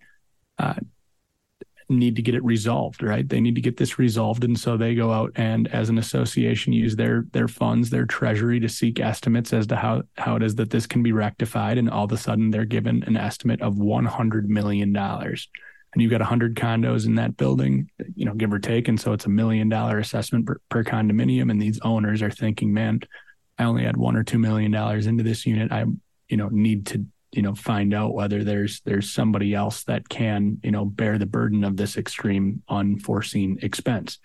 And so there's a developer right that hired a contractor that hired an architect that hired engineers that's going to um, probably end up being served a lawsuit by the by the condo association. Well that developer is going to say well we you know we're we're involved in the financing and in, in putting this deal together and selling these condominiums but we weren't the ones that were responsible for understanding whether we need to go down to bedrock for example right? And so there's a suit that'll be served to the contractor by that developer and then the contractor is probably going to sue the specific subcontractor that was involved in making some of those specific decisions. And then what you can sometimes have is the engineer saying you know what? This was not a problem from a design perspective but the materials that we procured were faulty. And so now all of a sudden you've got a material supplier in the mix and that is a scenario where both the BIM models and what you'll hear a term um, used called digital twin, but also a tool like Procore that would be the project management tool set that has the entire kind of chain of events that took place both from a pre-construction perspective, but also the actual construction perspective, where you've got daily uh, reports on what did the weather look like, who were all the subcontractors and trades that were on site, and and what did they actually um, you know take up in a given day week or month? And then of course you've got photos and these other kind of as built um, elements all built in this in this repository that start to get leveraged in litigation scenarios And and the thing is, is that as, again, what can we learn from that as production? Is that you know everybody a lot of times we jump into production and you know a lot of things go wrong and then everything's fine at the end and you know the show came out and everyone goes goes to their you know a lot of things little things went wrong and and it's when things big things go wrong and when things suddenly there's this dance and the dance is who's going to end up in front of the bus you know and so so the uh and and and everyone's dancing and the key is the key is not to be doing the mistake people make is they do that dance uh at the end when something went wrong then they're trying to find who's going to go under the bus. But the smart dancers have been dancing that dance the whole time. Like, like they've been they've been slowly you know doing all the things that needed to be done to keep their dance was they're like so far behind the bus they can't even see the front of the bus and there's somebody else that you know it might not have been their fault, but they're a lot closer to the front of the bus because of they weren't doing that dance from day one, and um, and so I think that that a lot of times in production, what we can learn from from construction is construction has a lot of that. I mean, when when it comes to that, there's a lot of like passing that all that data and and calculating all that data so that it's clearer potentially clearer. There's still a lot of, but it's clearer on who who may be closer to the front of the bus. Um, and a lot of times in our little productions, it's he said she said kind of kind of thing. But but in the same but i think in a lot of times we that's a lesson we can learn is really the documentation of the process and, and how it you know is communicated. And and i think that again the, the, reason that i was so interested in having you all talk today was because it's such a um it's it's just a really large cumbersome version of what we do. Like you know like it's it is a giant version of it. And there's so much for us to learn because I think that construction management is way more advanced than per project, you know, than event management, but they're very similar. You know, like we're putting up a lot of things, we're doing a lot of things, we're finding out a lot of things, and that, and and I think that construction is ahead of us because it's there's more there's more at stake most of the time, you know, for for those things. Do you guys have anything else before we jump into the questions? We got some. Well, it's interesting. Ryan and I were talking yesterday about this and about the similarities between the two and how the construction projects are usually nine months to design a project and a year, a year and a half to build the project on larger projects. So uh, it's interesting that you take all the same types of things and you condense them down to maybe a month of preparation for one or two days of events and it uh it's just a lot more hectic because it doesn't have that slower little pace to it that's going yeah. on where it's planned out. So what I what I'd build on that with is the concept um, of BIM and 4D and 5D design. So Alex, we've heard you talk about in in event production the way um, you'll sometimes get renderings of what the completed you know space will look like, and you'll sometimes, of course, have a, a project plan for what like that load in or or or tear down actually looks like. And when it comes to the further sophistication that exists in construction, um, Mark can speak a little bit to 4D and 5D. So we know what 3D is, right? That's the the three dimensions of physical space. Um, but Mark, why don't you elaborate on, so, on what 4D I mean, and it's 5D just time and money. So you take the three dimensional space and then you add to that a schedule and you add to that a budget. And so we'll have models that'll schedule out this is when the construction is going to be, and the models will be time based. So you can see the BIM models grow based on what month it is, and then based on what's supposed to be delivered. And that really affects what the budget is because if you have delays for weather, if you have delays for materials, you still have teams on the site that have to, you know, you don't want to lose them to another job. So you're you're still paying for all of that. And a bit of a prediction on my part is that you'll not just see the simulation over time of the materials falling into place, but you'll see simulations, and this does exist for some of the biggest projects, simulations of how those materials get into place, right? Whether it's a person or a series of pieces of equipment, or in the near future, autonomous equipment, right? What's the space they need to traverse and what's the timing they need to actually get a particular piece of this it's, construction it's a huge, put in place. It's a huge dance, and they'll coordinate all of this ahead of time by choreographing where are we going to put the cranes because the cranes usually go inside the elevators shafts. So we've got these big tall cranes. Where are we going to put them? Where are we going to put the materials? Where can we do the picks from? So you have all of this that has to be coordinated and choreographed, and you know it has to be staged because materials are showing up on certain days. Where do you have the laydown area? Sometimes the laydown area may be miles away and have to be trucked in a short truck haul the day you need it and the reality is is that with uh, the same with events that, that you have with construction is that that life experience is really really important because it's not just like what's on the paper. It is like we were. I was doing a walkthrough last week in L.A. and um, and we were looking at it and we were looking at all like between the three or four of us, we could think of all the things that could go wrong with this route and all the things that could go wrong with this route. And but it was all from history. It was all from scar, you know, what we call scar tissue. You know, of like someone cut my line here or someone stepped on this line, and that we're going to need this many, you know, this many uh, yellow jackets, and we're going to need this to go over this, and and it's a much smaller version of it. But I think that that is um, it does become something that uh, you have to have people who have a lot of experience to kind of start to see that. I know in in event production, um, when I was on site, I was oftentimes on site three to five times a, a week uh, at, at, our height, but definitely two or three times a week. And I had this, I talked about a little bit in the past. I used to have this thing to, when it comes to money, is I knew how much it cost me per minute to do anything. Like, you know, we're sitting here. If we sit here for a minute, this is how long it's going to cost. And that could be as little as a couple, couple dollars to as much as, you know, I had some that were as, as high as $300 a minute is what it's costing me to be here, you know, and, um, it makes you it allows you to make decisions really quickly. Like that data, that time, and that money decision. Like we would say, I can't find a printer. Well, it's faster to send send a PA, go back to what we're doing, send a PA and buy a printer, than continue to try to figure out where this one got lost. you know, like like it's just you know, and, and you make those decisions very very fast. Um, you know, and when you when you have the data um, to do it, I think that that's that's what we underlined here. Let's go ahead and jump into the uh, into the questions. Our first one actually comes from me here in San Diego. With design build, it appears that the role of the architect is somewhat less key in the workflow. How does this affect the art of buildings? Do we swap in more efficiency at the expense of aesthetics? Go ahead, Ryan. So there's a term called value engineering, and this is something I'd love for for Mark to comment on. But you know, there's a, a city in Wisconsin that hired uh, SOM, a really you know renowned architecture firm, to design their new public library, and it had these glass bubbles and it was absolutely beautiful. And then, um, you know, the the pa- picture was on the front page of the newspaper that showed what they were breaking ground to actually go build. And you know, my goodness, was there a, uh, a stark contrast between what it is that you were kind of initially seeing in the design and what it is that was actually going to be built. And I think just one thing I want to kind of call out there, Bill, is it's not necessarily only due or always due to the the changing approach to you know to this contract structure, but just the nature of um, of the big budgets and the risk and the idea that you are oftentimes um, starting with a certain level of ambition with regard to how much capital can be raised and what kind of returns that will be able to be produced. And then as the funding starts to materialize or not materialize, some tough decisions need to be made. Another thing that Mark um, was kind of bringing up with me yesterday was material escalation.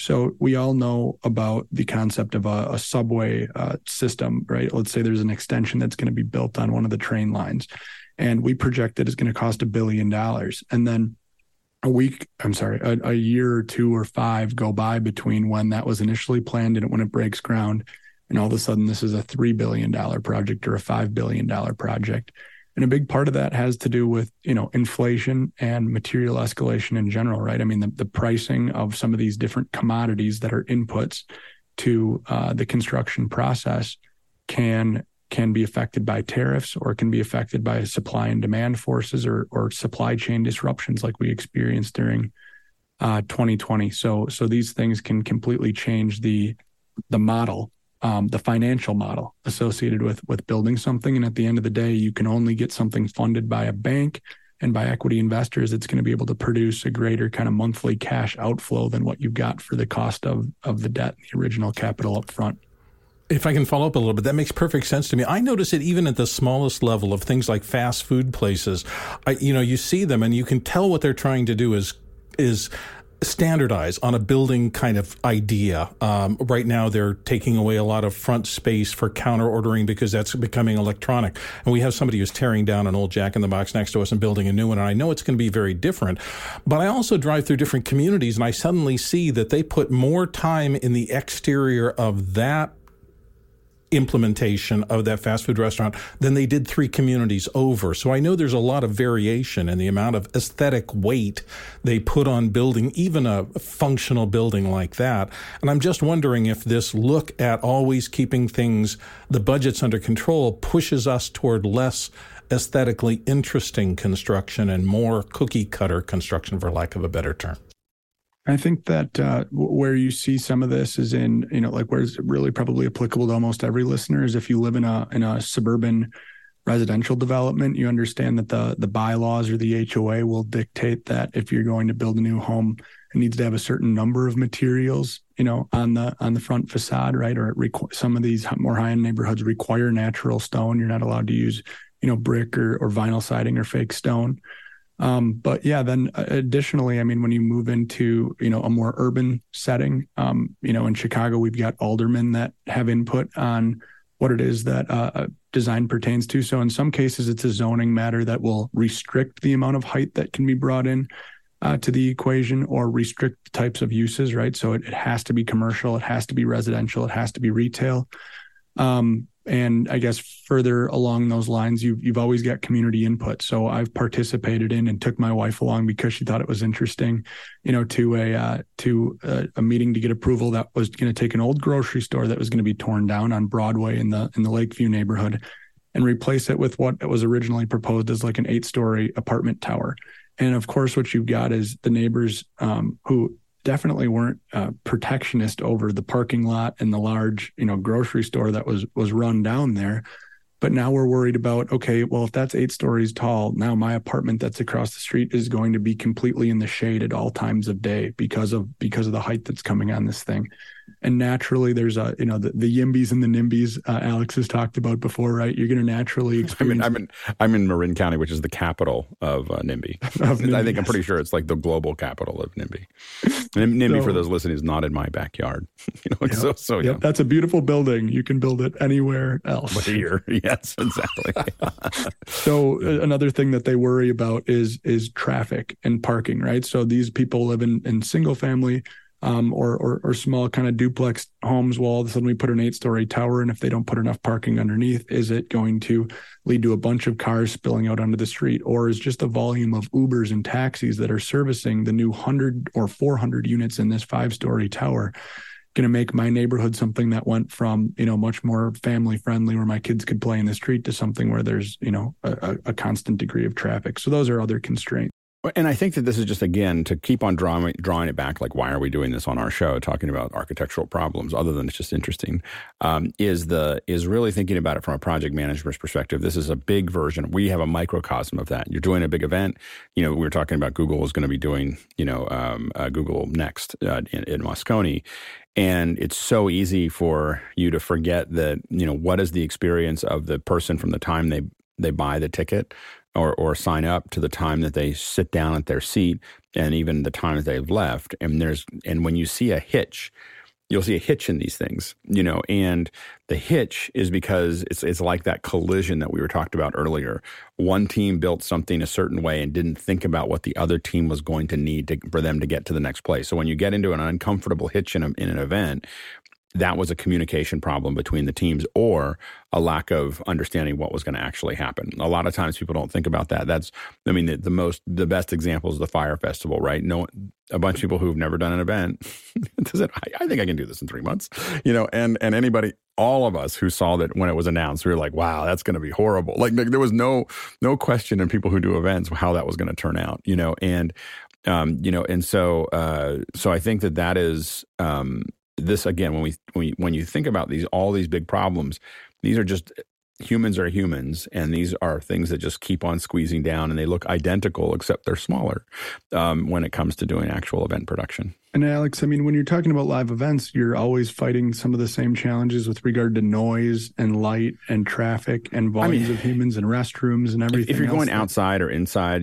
absolutely. You know, you do have to pay attention to, um, you know, there's, you know, how many restrooms do you have, and and specifically how many women's restrooms versus men's restrooms, because it's just it's a it's a slower turn, so you have to figure that out, and then and then you have to figure out, um, you know, you know exactly how many people are going to come in at one time, and that really uh, person flow is so important in large events and people just don't like they you know anybody who's not worked in an event just thinks they can open the door at, at, at 10.55 for a 11 o'clock show and everyone's going to be seated and you're like uh you know like doors have to open at a certain time and they're like well we need a little more time to get something well we need a little time to put people put you know these these um, human beings into their seats in a way that doesn't have them feel rushed or sweaty or anything or upset and not have them stand in very long lines if we can avoid it.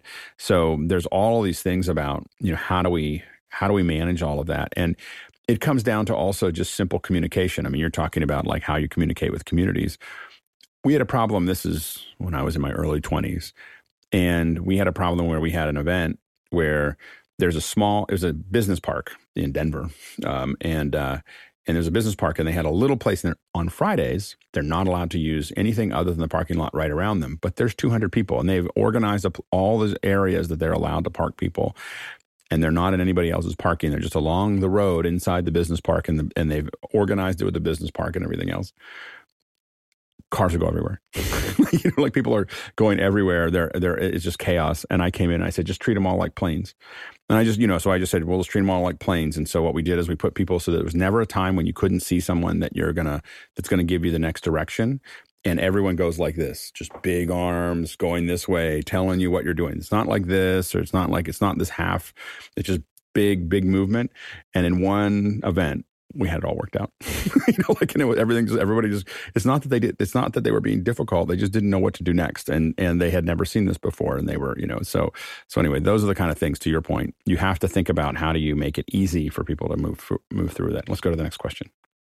Peter Buck in San Francisco. Speaking of Pro, oh, I'm sorry. Uh, speaking of Pro, Procore and Autodesk, how do you look at the differences between those products? Big revenue difference with Procore at 850 million dollars, Autodesk at 1.5 billion, 5.1 billion dollars. Hey, go ahead, Ryan. So Autodesk has been around for a long, long time. They started back with with AutoCAD and with with two dimensional um, you know, plans for buildings and have moved into the the third dimension, fourth dimension, fifth dimension with um, with BIM, and then with the new Autodesk Construction Cloud and uh, Autodesk Build. And so that takes from something that's just working at the design stage and now moving into the course of construction, right? That's what we call that that phase where the building is actually being built. And so this is kind of a much more kind of traditional uh, database and traditional project management system where we've got a, a, list of tasks. Who are they assigned to? What's the date we anticipate they're going to start? Um, how much budget do we have allocated in terms of, of hours and days of schedule dedicated? And then how did that actually play out? And those tools, when you're talking about Procore and Autodesk, are integrated to the back office financial system, right? A lot of our small businesses, we think about QuickBooks, and the bigger, in, uh, you know, in the construction industry, Sage is a big player for financial systems um, uh, Viewpoint is a big player, CMIC, um, Microsoft. And so these big financial systems have job cost ledgers that have uh, cost codes and cost types and, over a schedule. And, and, and these systems actually push in the specifics. So that's a little bit about what Procore and Autodesk do. Now, I mentioned um, the difference between um, you know these two products based on size. Procore is actually a company that's been around since 2002. It's a 21 year old company, but just went public in approximately 2017.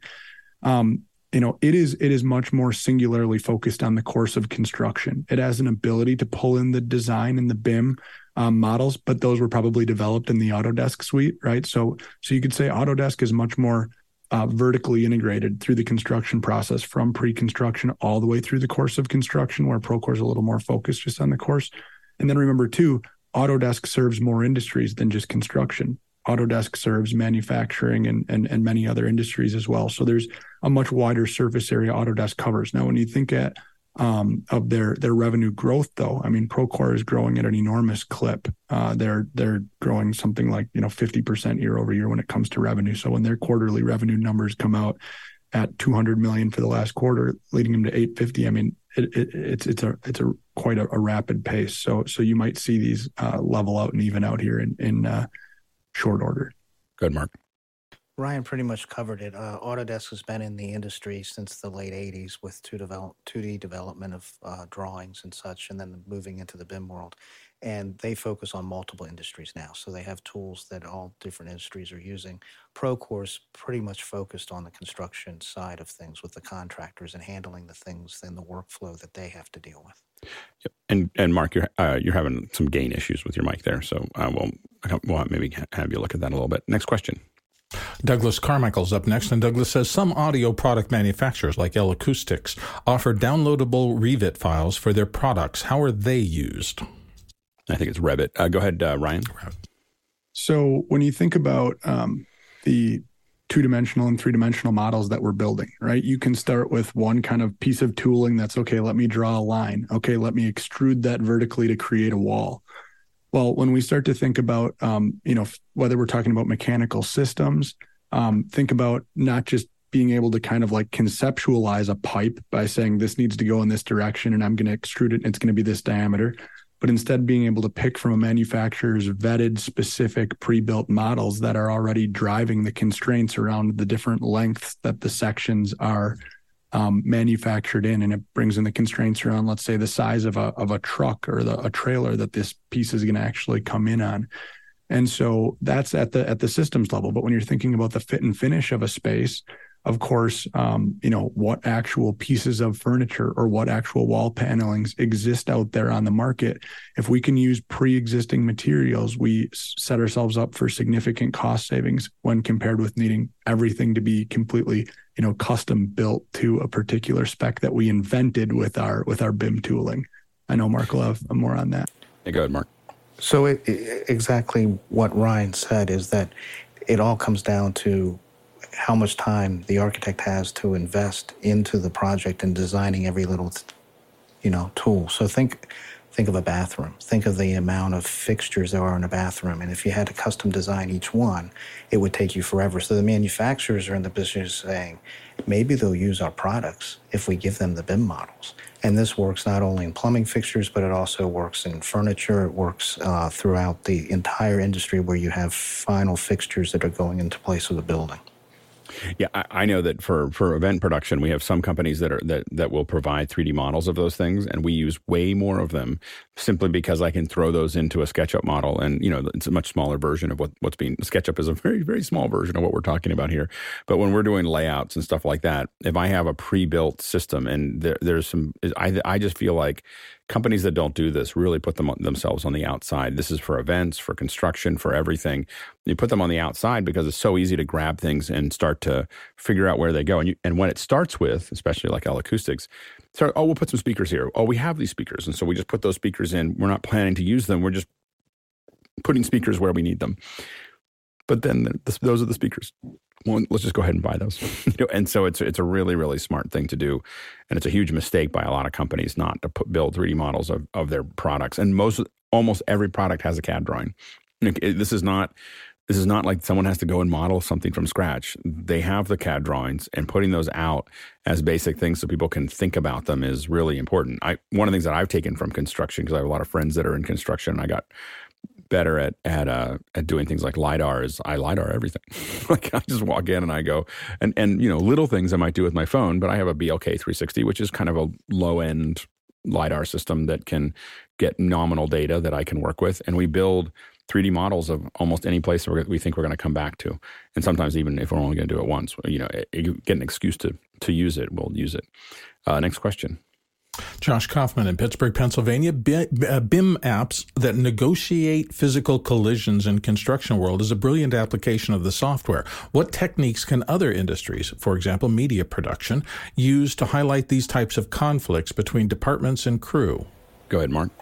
I think just the the way different scene, different things have to work around a site, whether that site is a construction site or a stage. So, just think about how you might have camera cranes working are they going to interfere with each other? Think about shadows and lights. Are spotlights going to hit something that's obstructing it and create a shadow you don't want?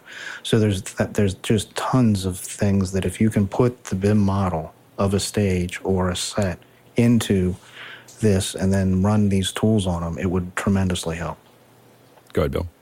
Yeah, I would think there would be more of this. I actually don't see that much. I would love to talk to Tlaloc at some point about uh, theatrical lighting in terms of the, the throw reach of specific fixtures. If you've got a stage and you've got Lekos, 750 uh, Lekos up here or the equivalent in this instrument, to model how that's going to interact with other lights. I know just last week I had a big softbox uh, as my key light on a shoot, and I looked down and I thought, I well, I have this also little LED light. Can I use that for fill? I had to actually set up everything and and determine whether or not that small light was strong enough to add short side fill in my circumstance because I didn't have enough metrics about that. Would have been great to be able to model that and bring in my light on one side and my fill on the other, see if it worked.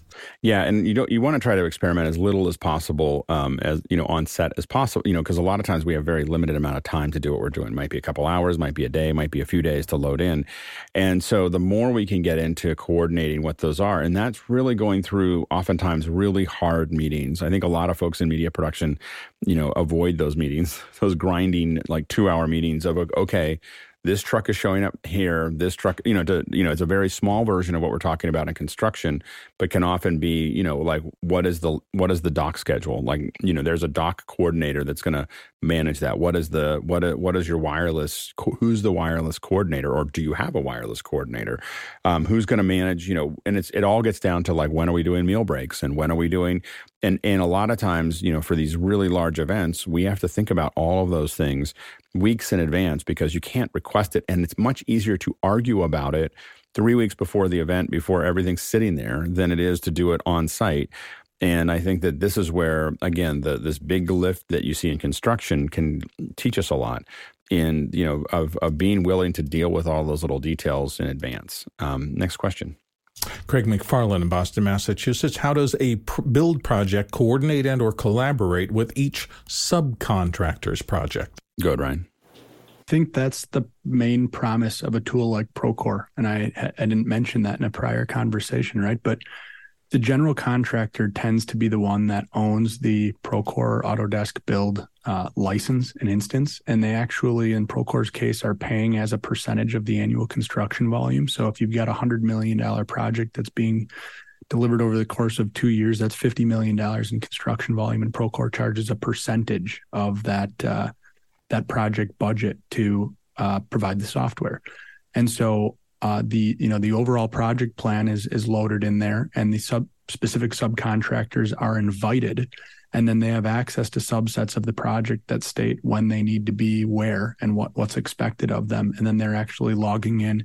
And, and there's no kind of um, specific pricing per user, right? The idea is invite as many users as you want, uh, add as many documents and as much data as you can, and then facilitate the coordination and the collaboration in terms of those um, RFIs and the submittals, and then facilitate the punch list items and facilitate different things like daily daily reports and safety checks, and all of these things bring down the risk on a project, right? I mean, when we talk about all the different risks, safety is the most important risk that there is to be managed. One thing you'll hear when you're in the halls of a construction company's headquarters, you'll see them do various rituals that really emphasize the importance of safety and the way that culture starts all the way at the top. So, in the beginning of a meeting that we'll have where we'll be talking about CRM software, we'll do a safety talk. We'll talk about a near miss, and it'll be about something that happened in the car ride, you know, over to the office and how that how that applies.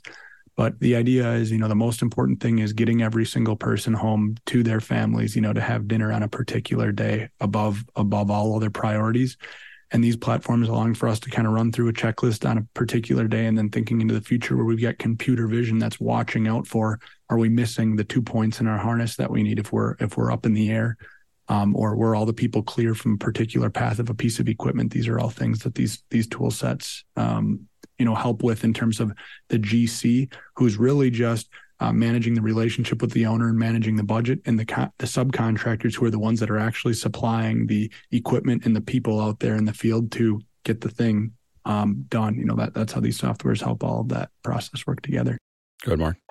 So one of the advantages of working on design build design build projects is the fact that the design build projects people are working together utilizing all these tools that were just mentioned, but also we're coming together in meetings. And, you know, 10 or 12 years ago, we'd be flying all over the country to go to these meetings on a weekly basis to sit down with all of the subcontractors and all the different trades, all the different designers, and put these buildings together before we've even bid on them because the contractor needs to know what to buy. So we have to design to 30% in order for them to get a price together. Nowadays, well, about 10 years ago, we started doing all of this over tools like Zoom or Teams, whatever was available at the time.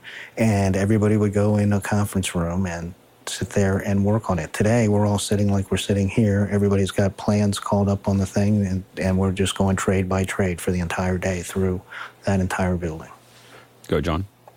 You kind of you kind of answered my question there. How did you guys ever do any work before computers, Mark? Oh, what?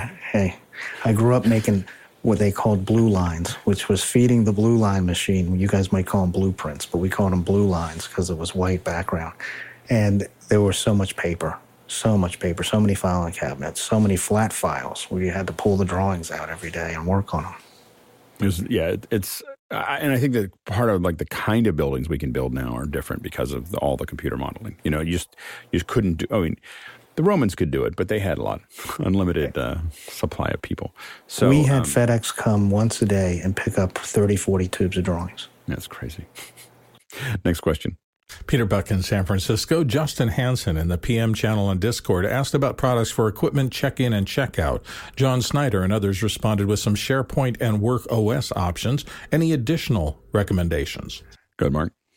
So there's a product called Sitemetric. It's a company actually, and what they do is they put RFIDs on different components that are used in building buildings, and it's usually baked into the contracts that the owner will require all the subcontractors to have these either as tag IDs or as RFIDs on their helmets, so that for safety reasons and other reasons, financial reasons, they can keep track of everybody that comes on and off that job site. So they know how many people from each trade were there each day. Good, Peter. Nothing certainly as elegant as uh, Mark's response, but uh, there's more of a plug for Discord. We've got a good community building there on the project management activities, and John's response uh, for some nice add-ins to SharePoint were there. Also, my favorite product, Airtable from the Zacinator, an interesting product. But the point is, uh, put your questions there, and we'll try to follow up uh, week by week on new tools. We'll add uh, uh, the idea that Mark just put in to the chat. Next question. Paul Wallace in Austin, Texas. We've talked about Neom in Arabia. What kind of project management issues would it present? Good, Peter.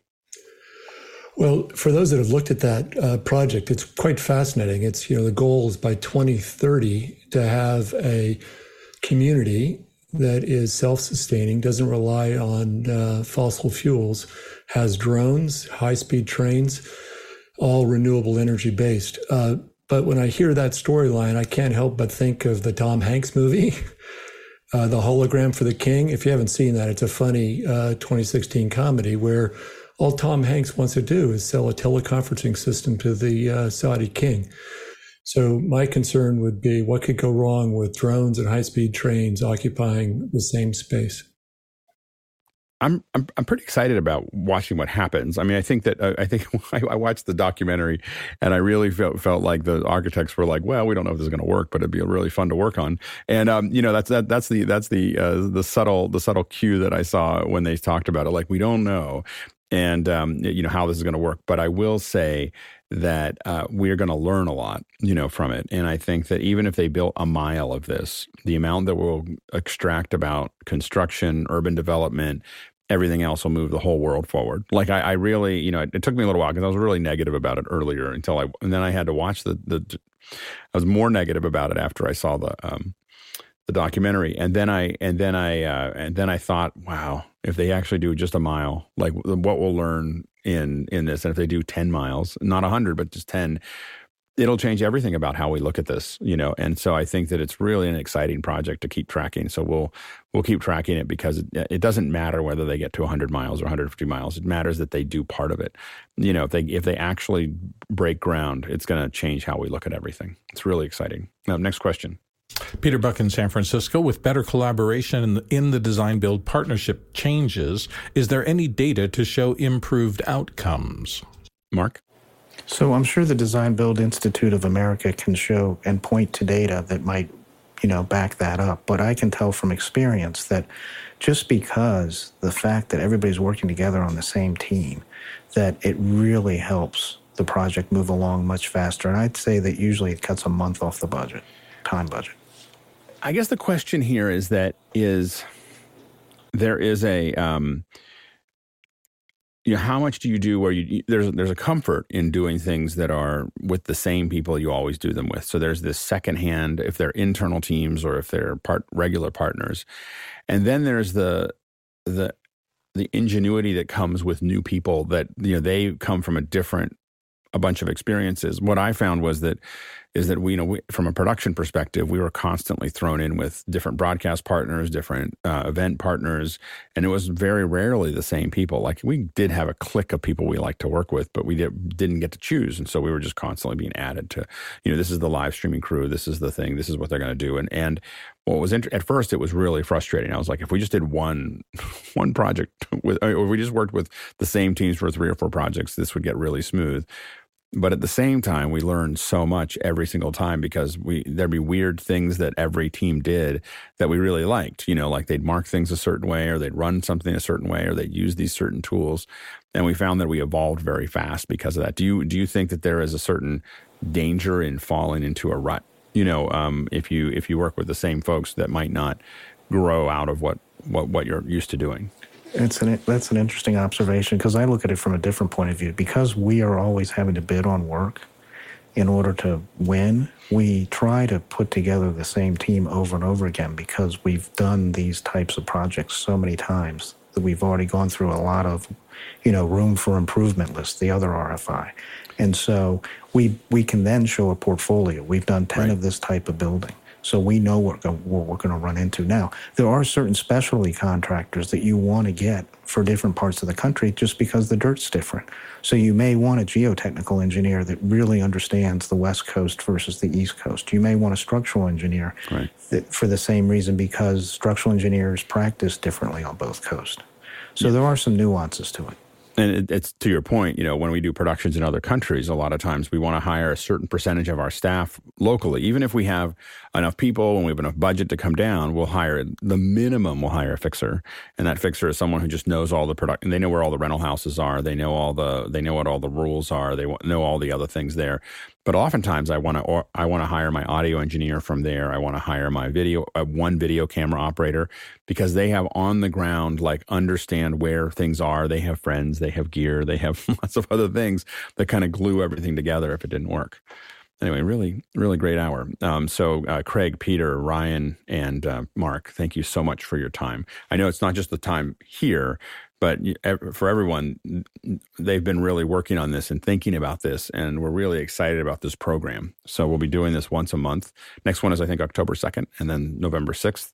Um, so about once a month, uh, we're going to be having these conversations and really uh, answering your questions about project management. It won't all be construction, although that would be a really good, you know, second hour, maybe a lab.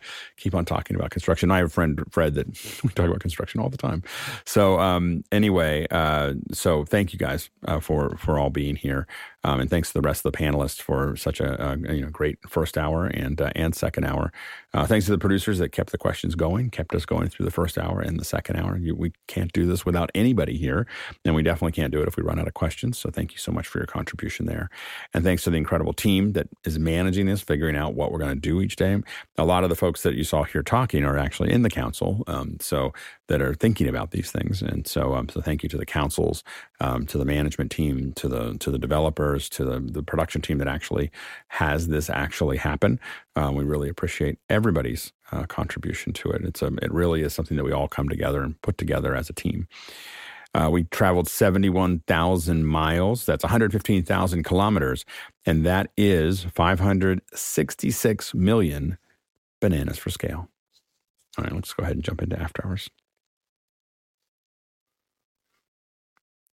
Got my listener up. Might be listening. You never know. Very cool episode. Thank you all for that was great coming in. Yeah. Yeah. Great job, guys. I want to make a compressed BIM called Dim Bim.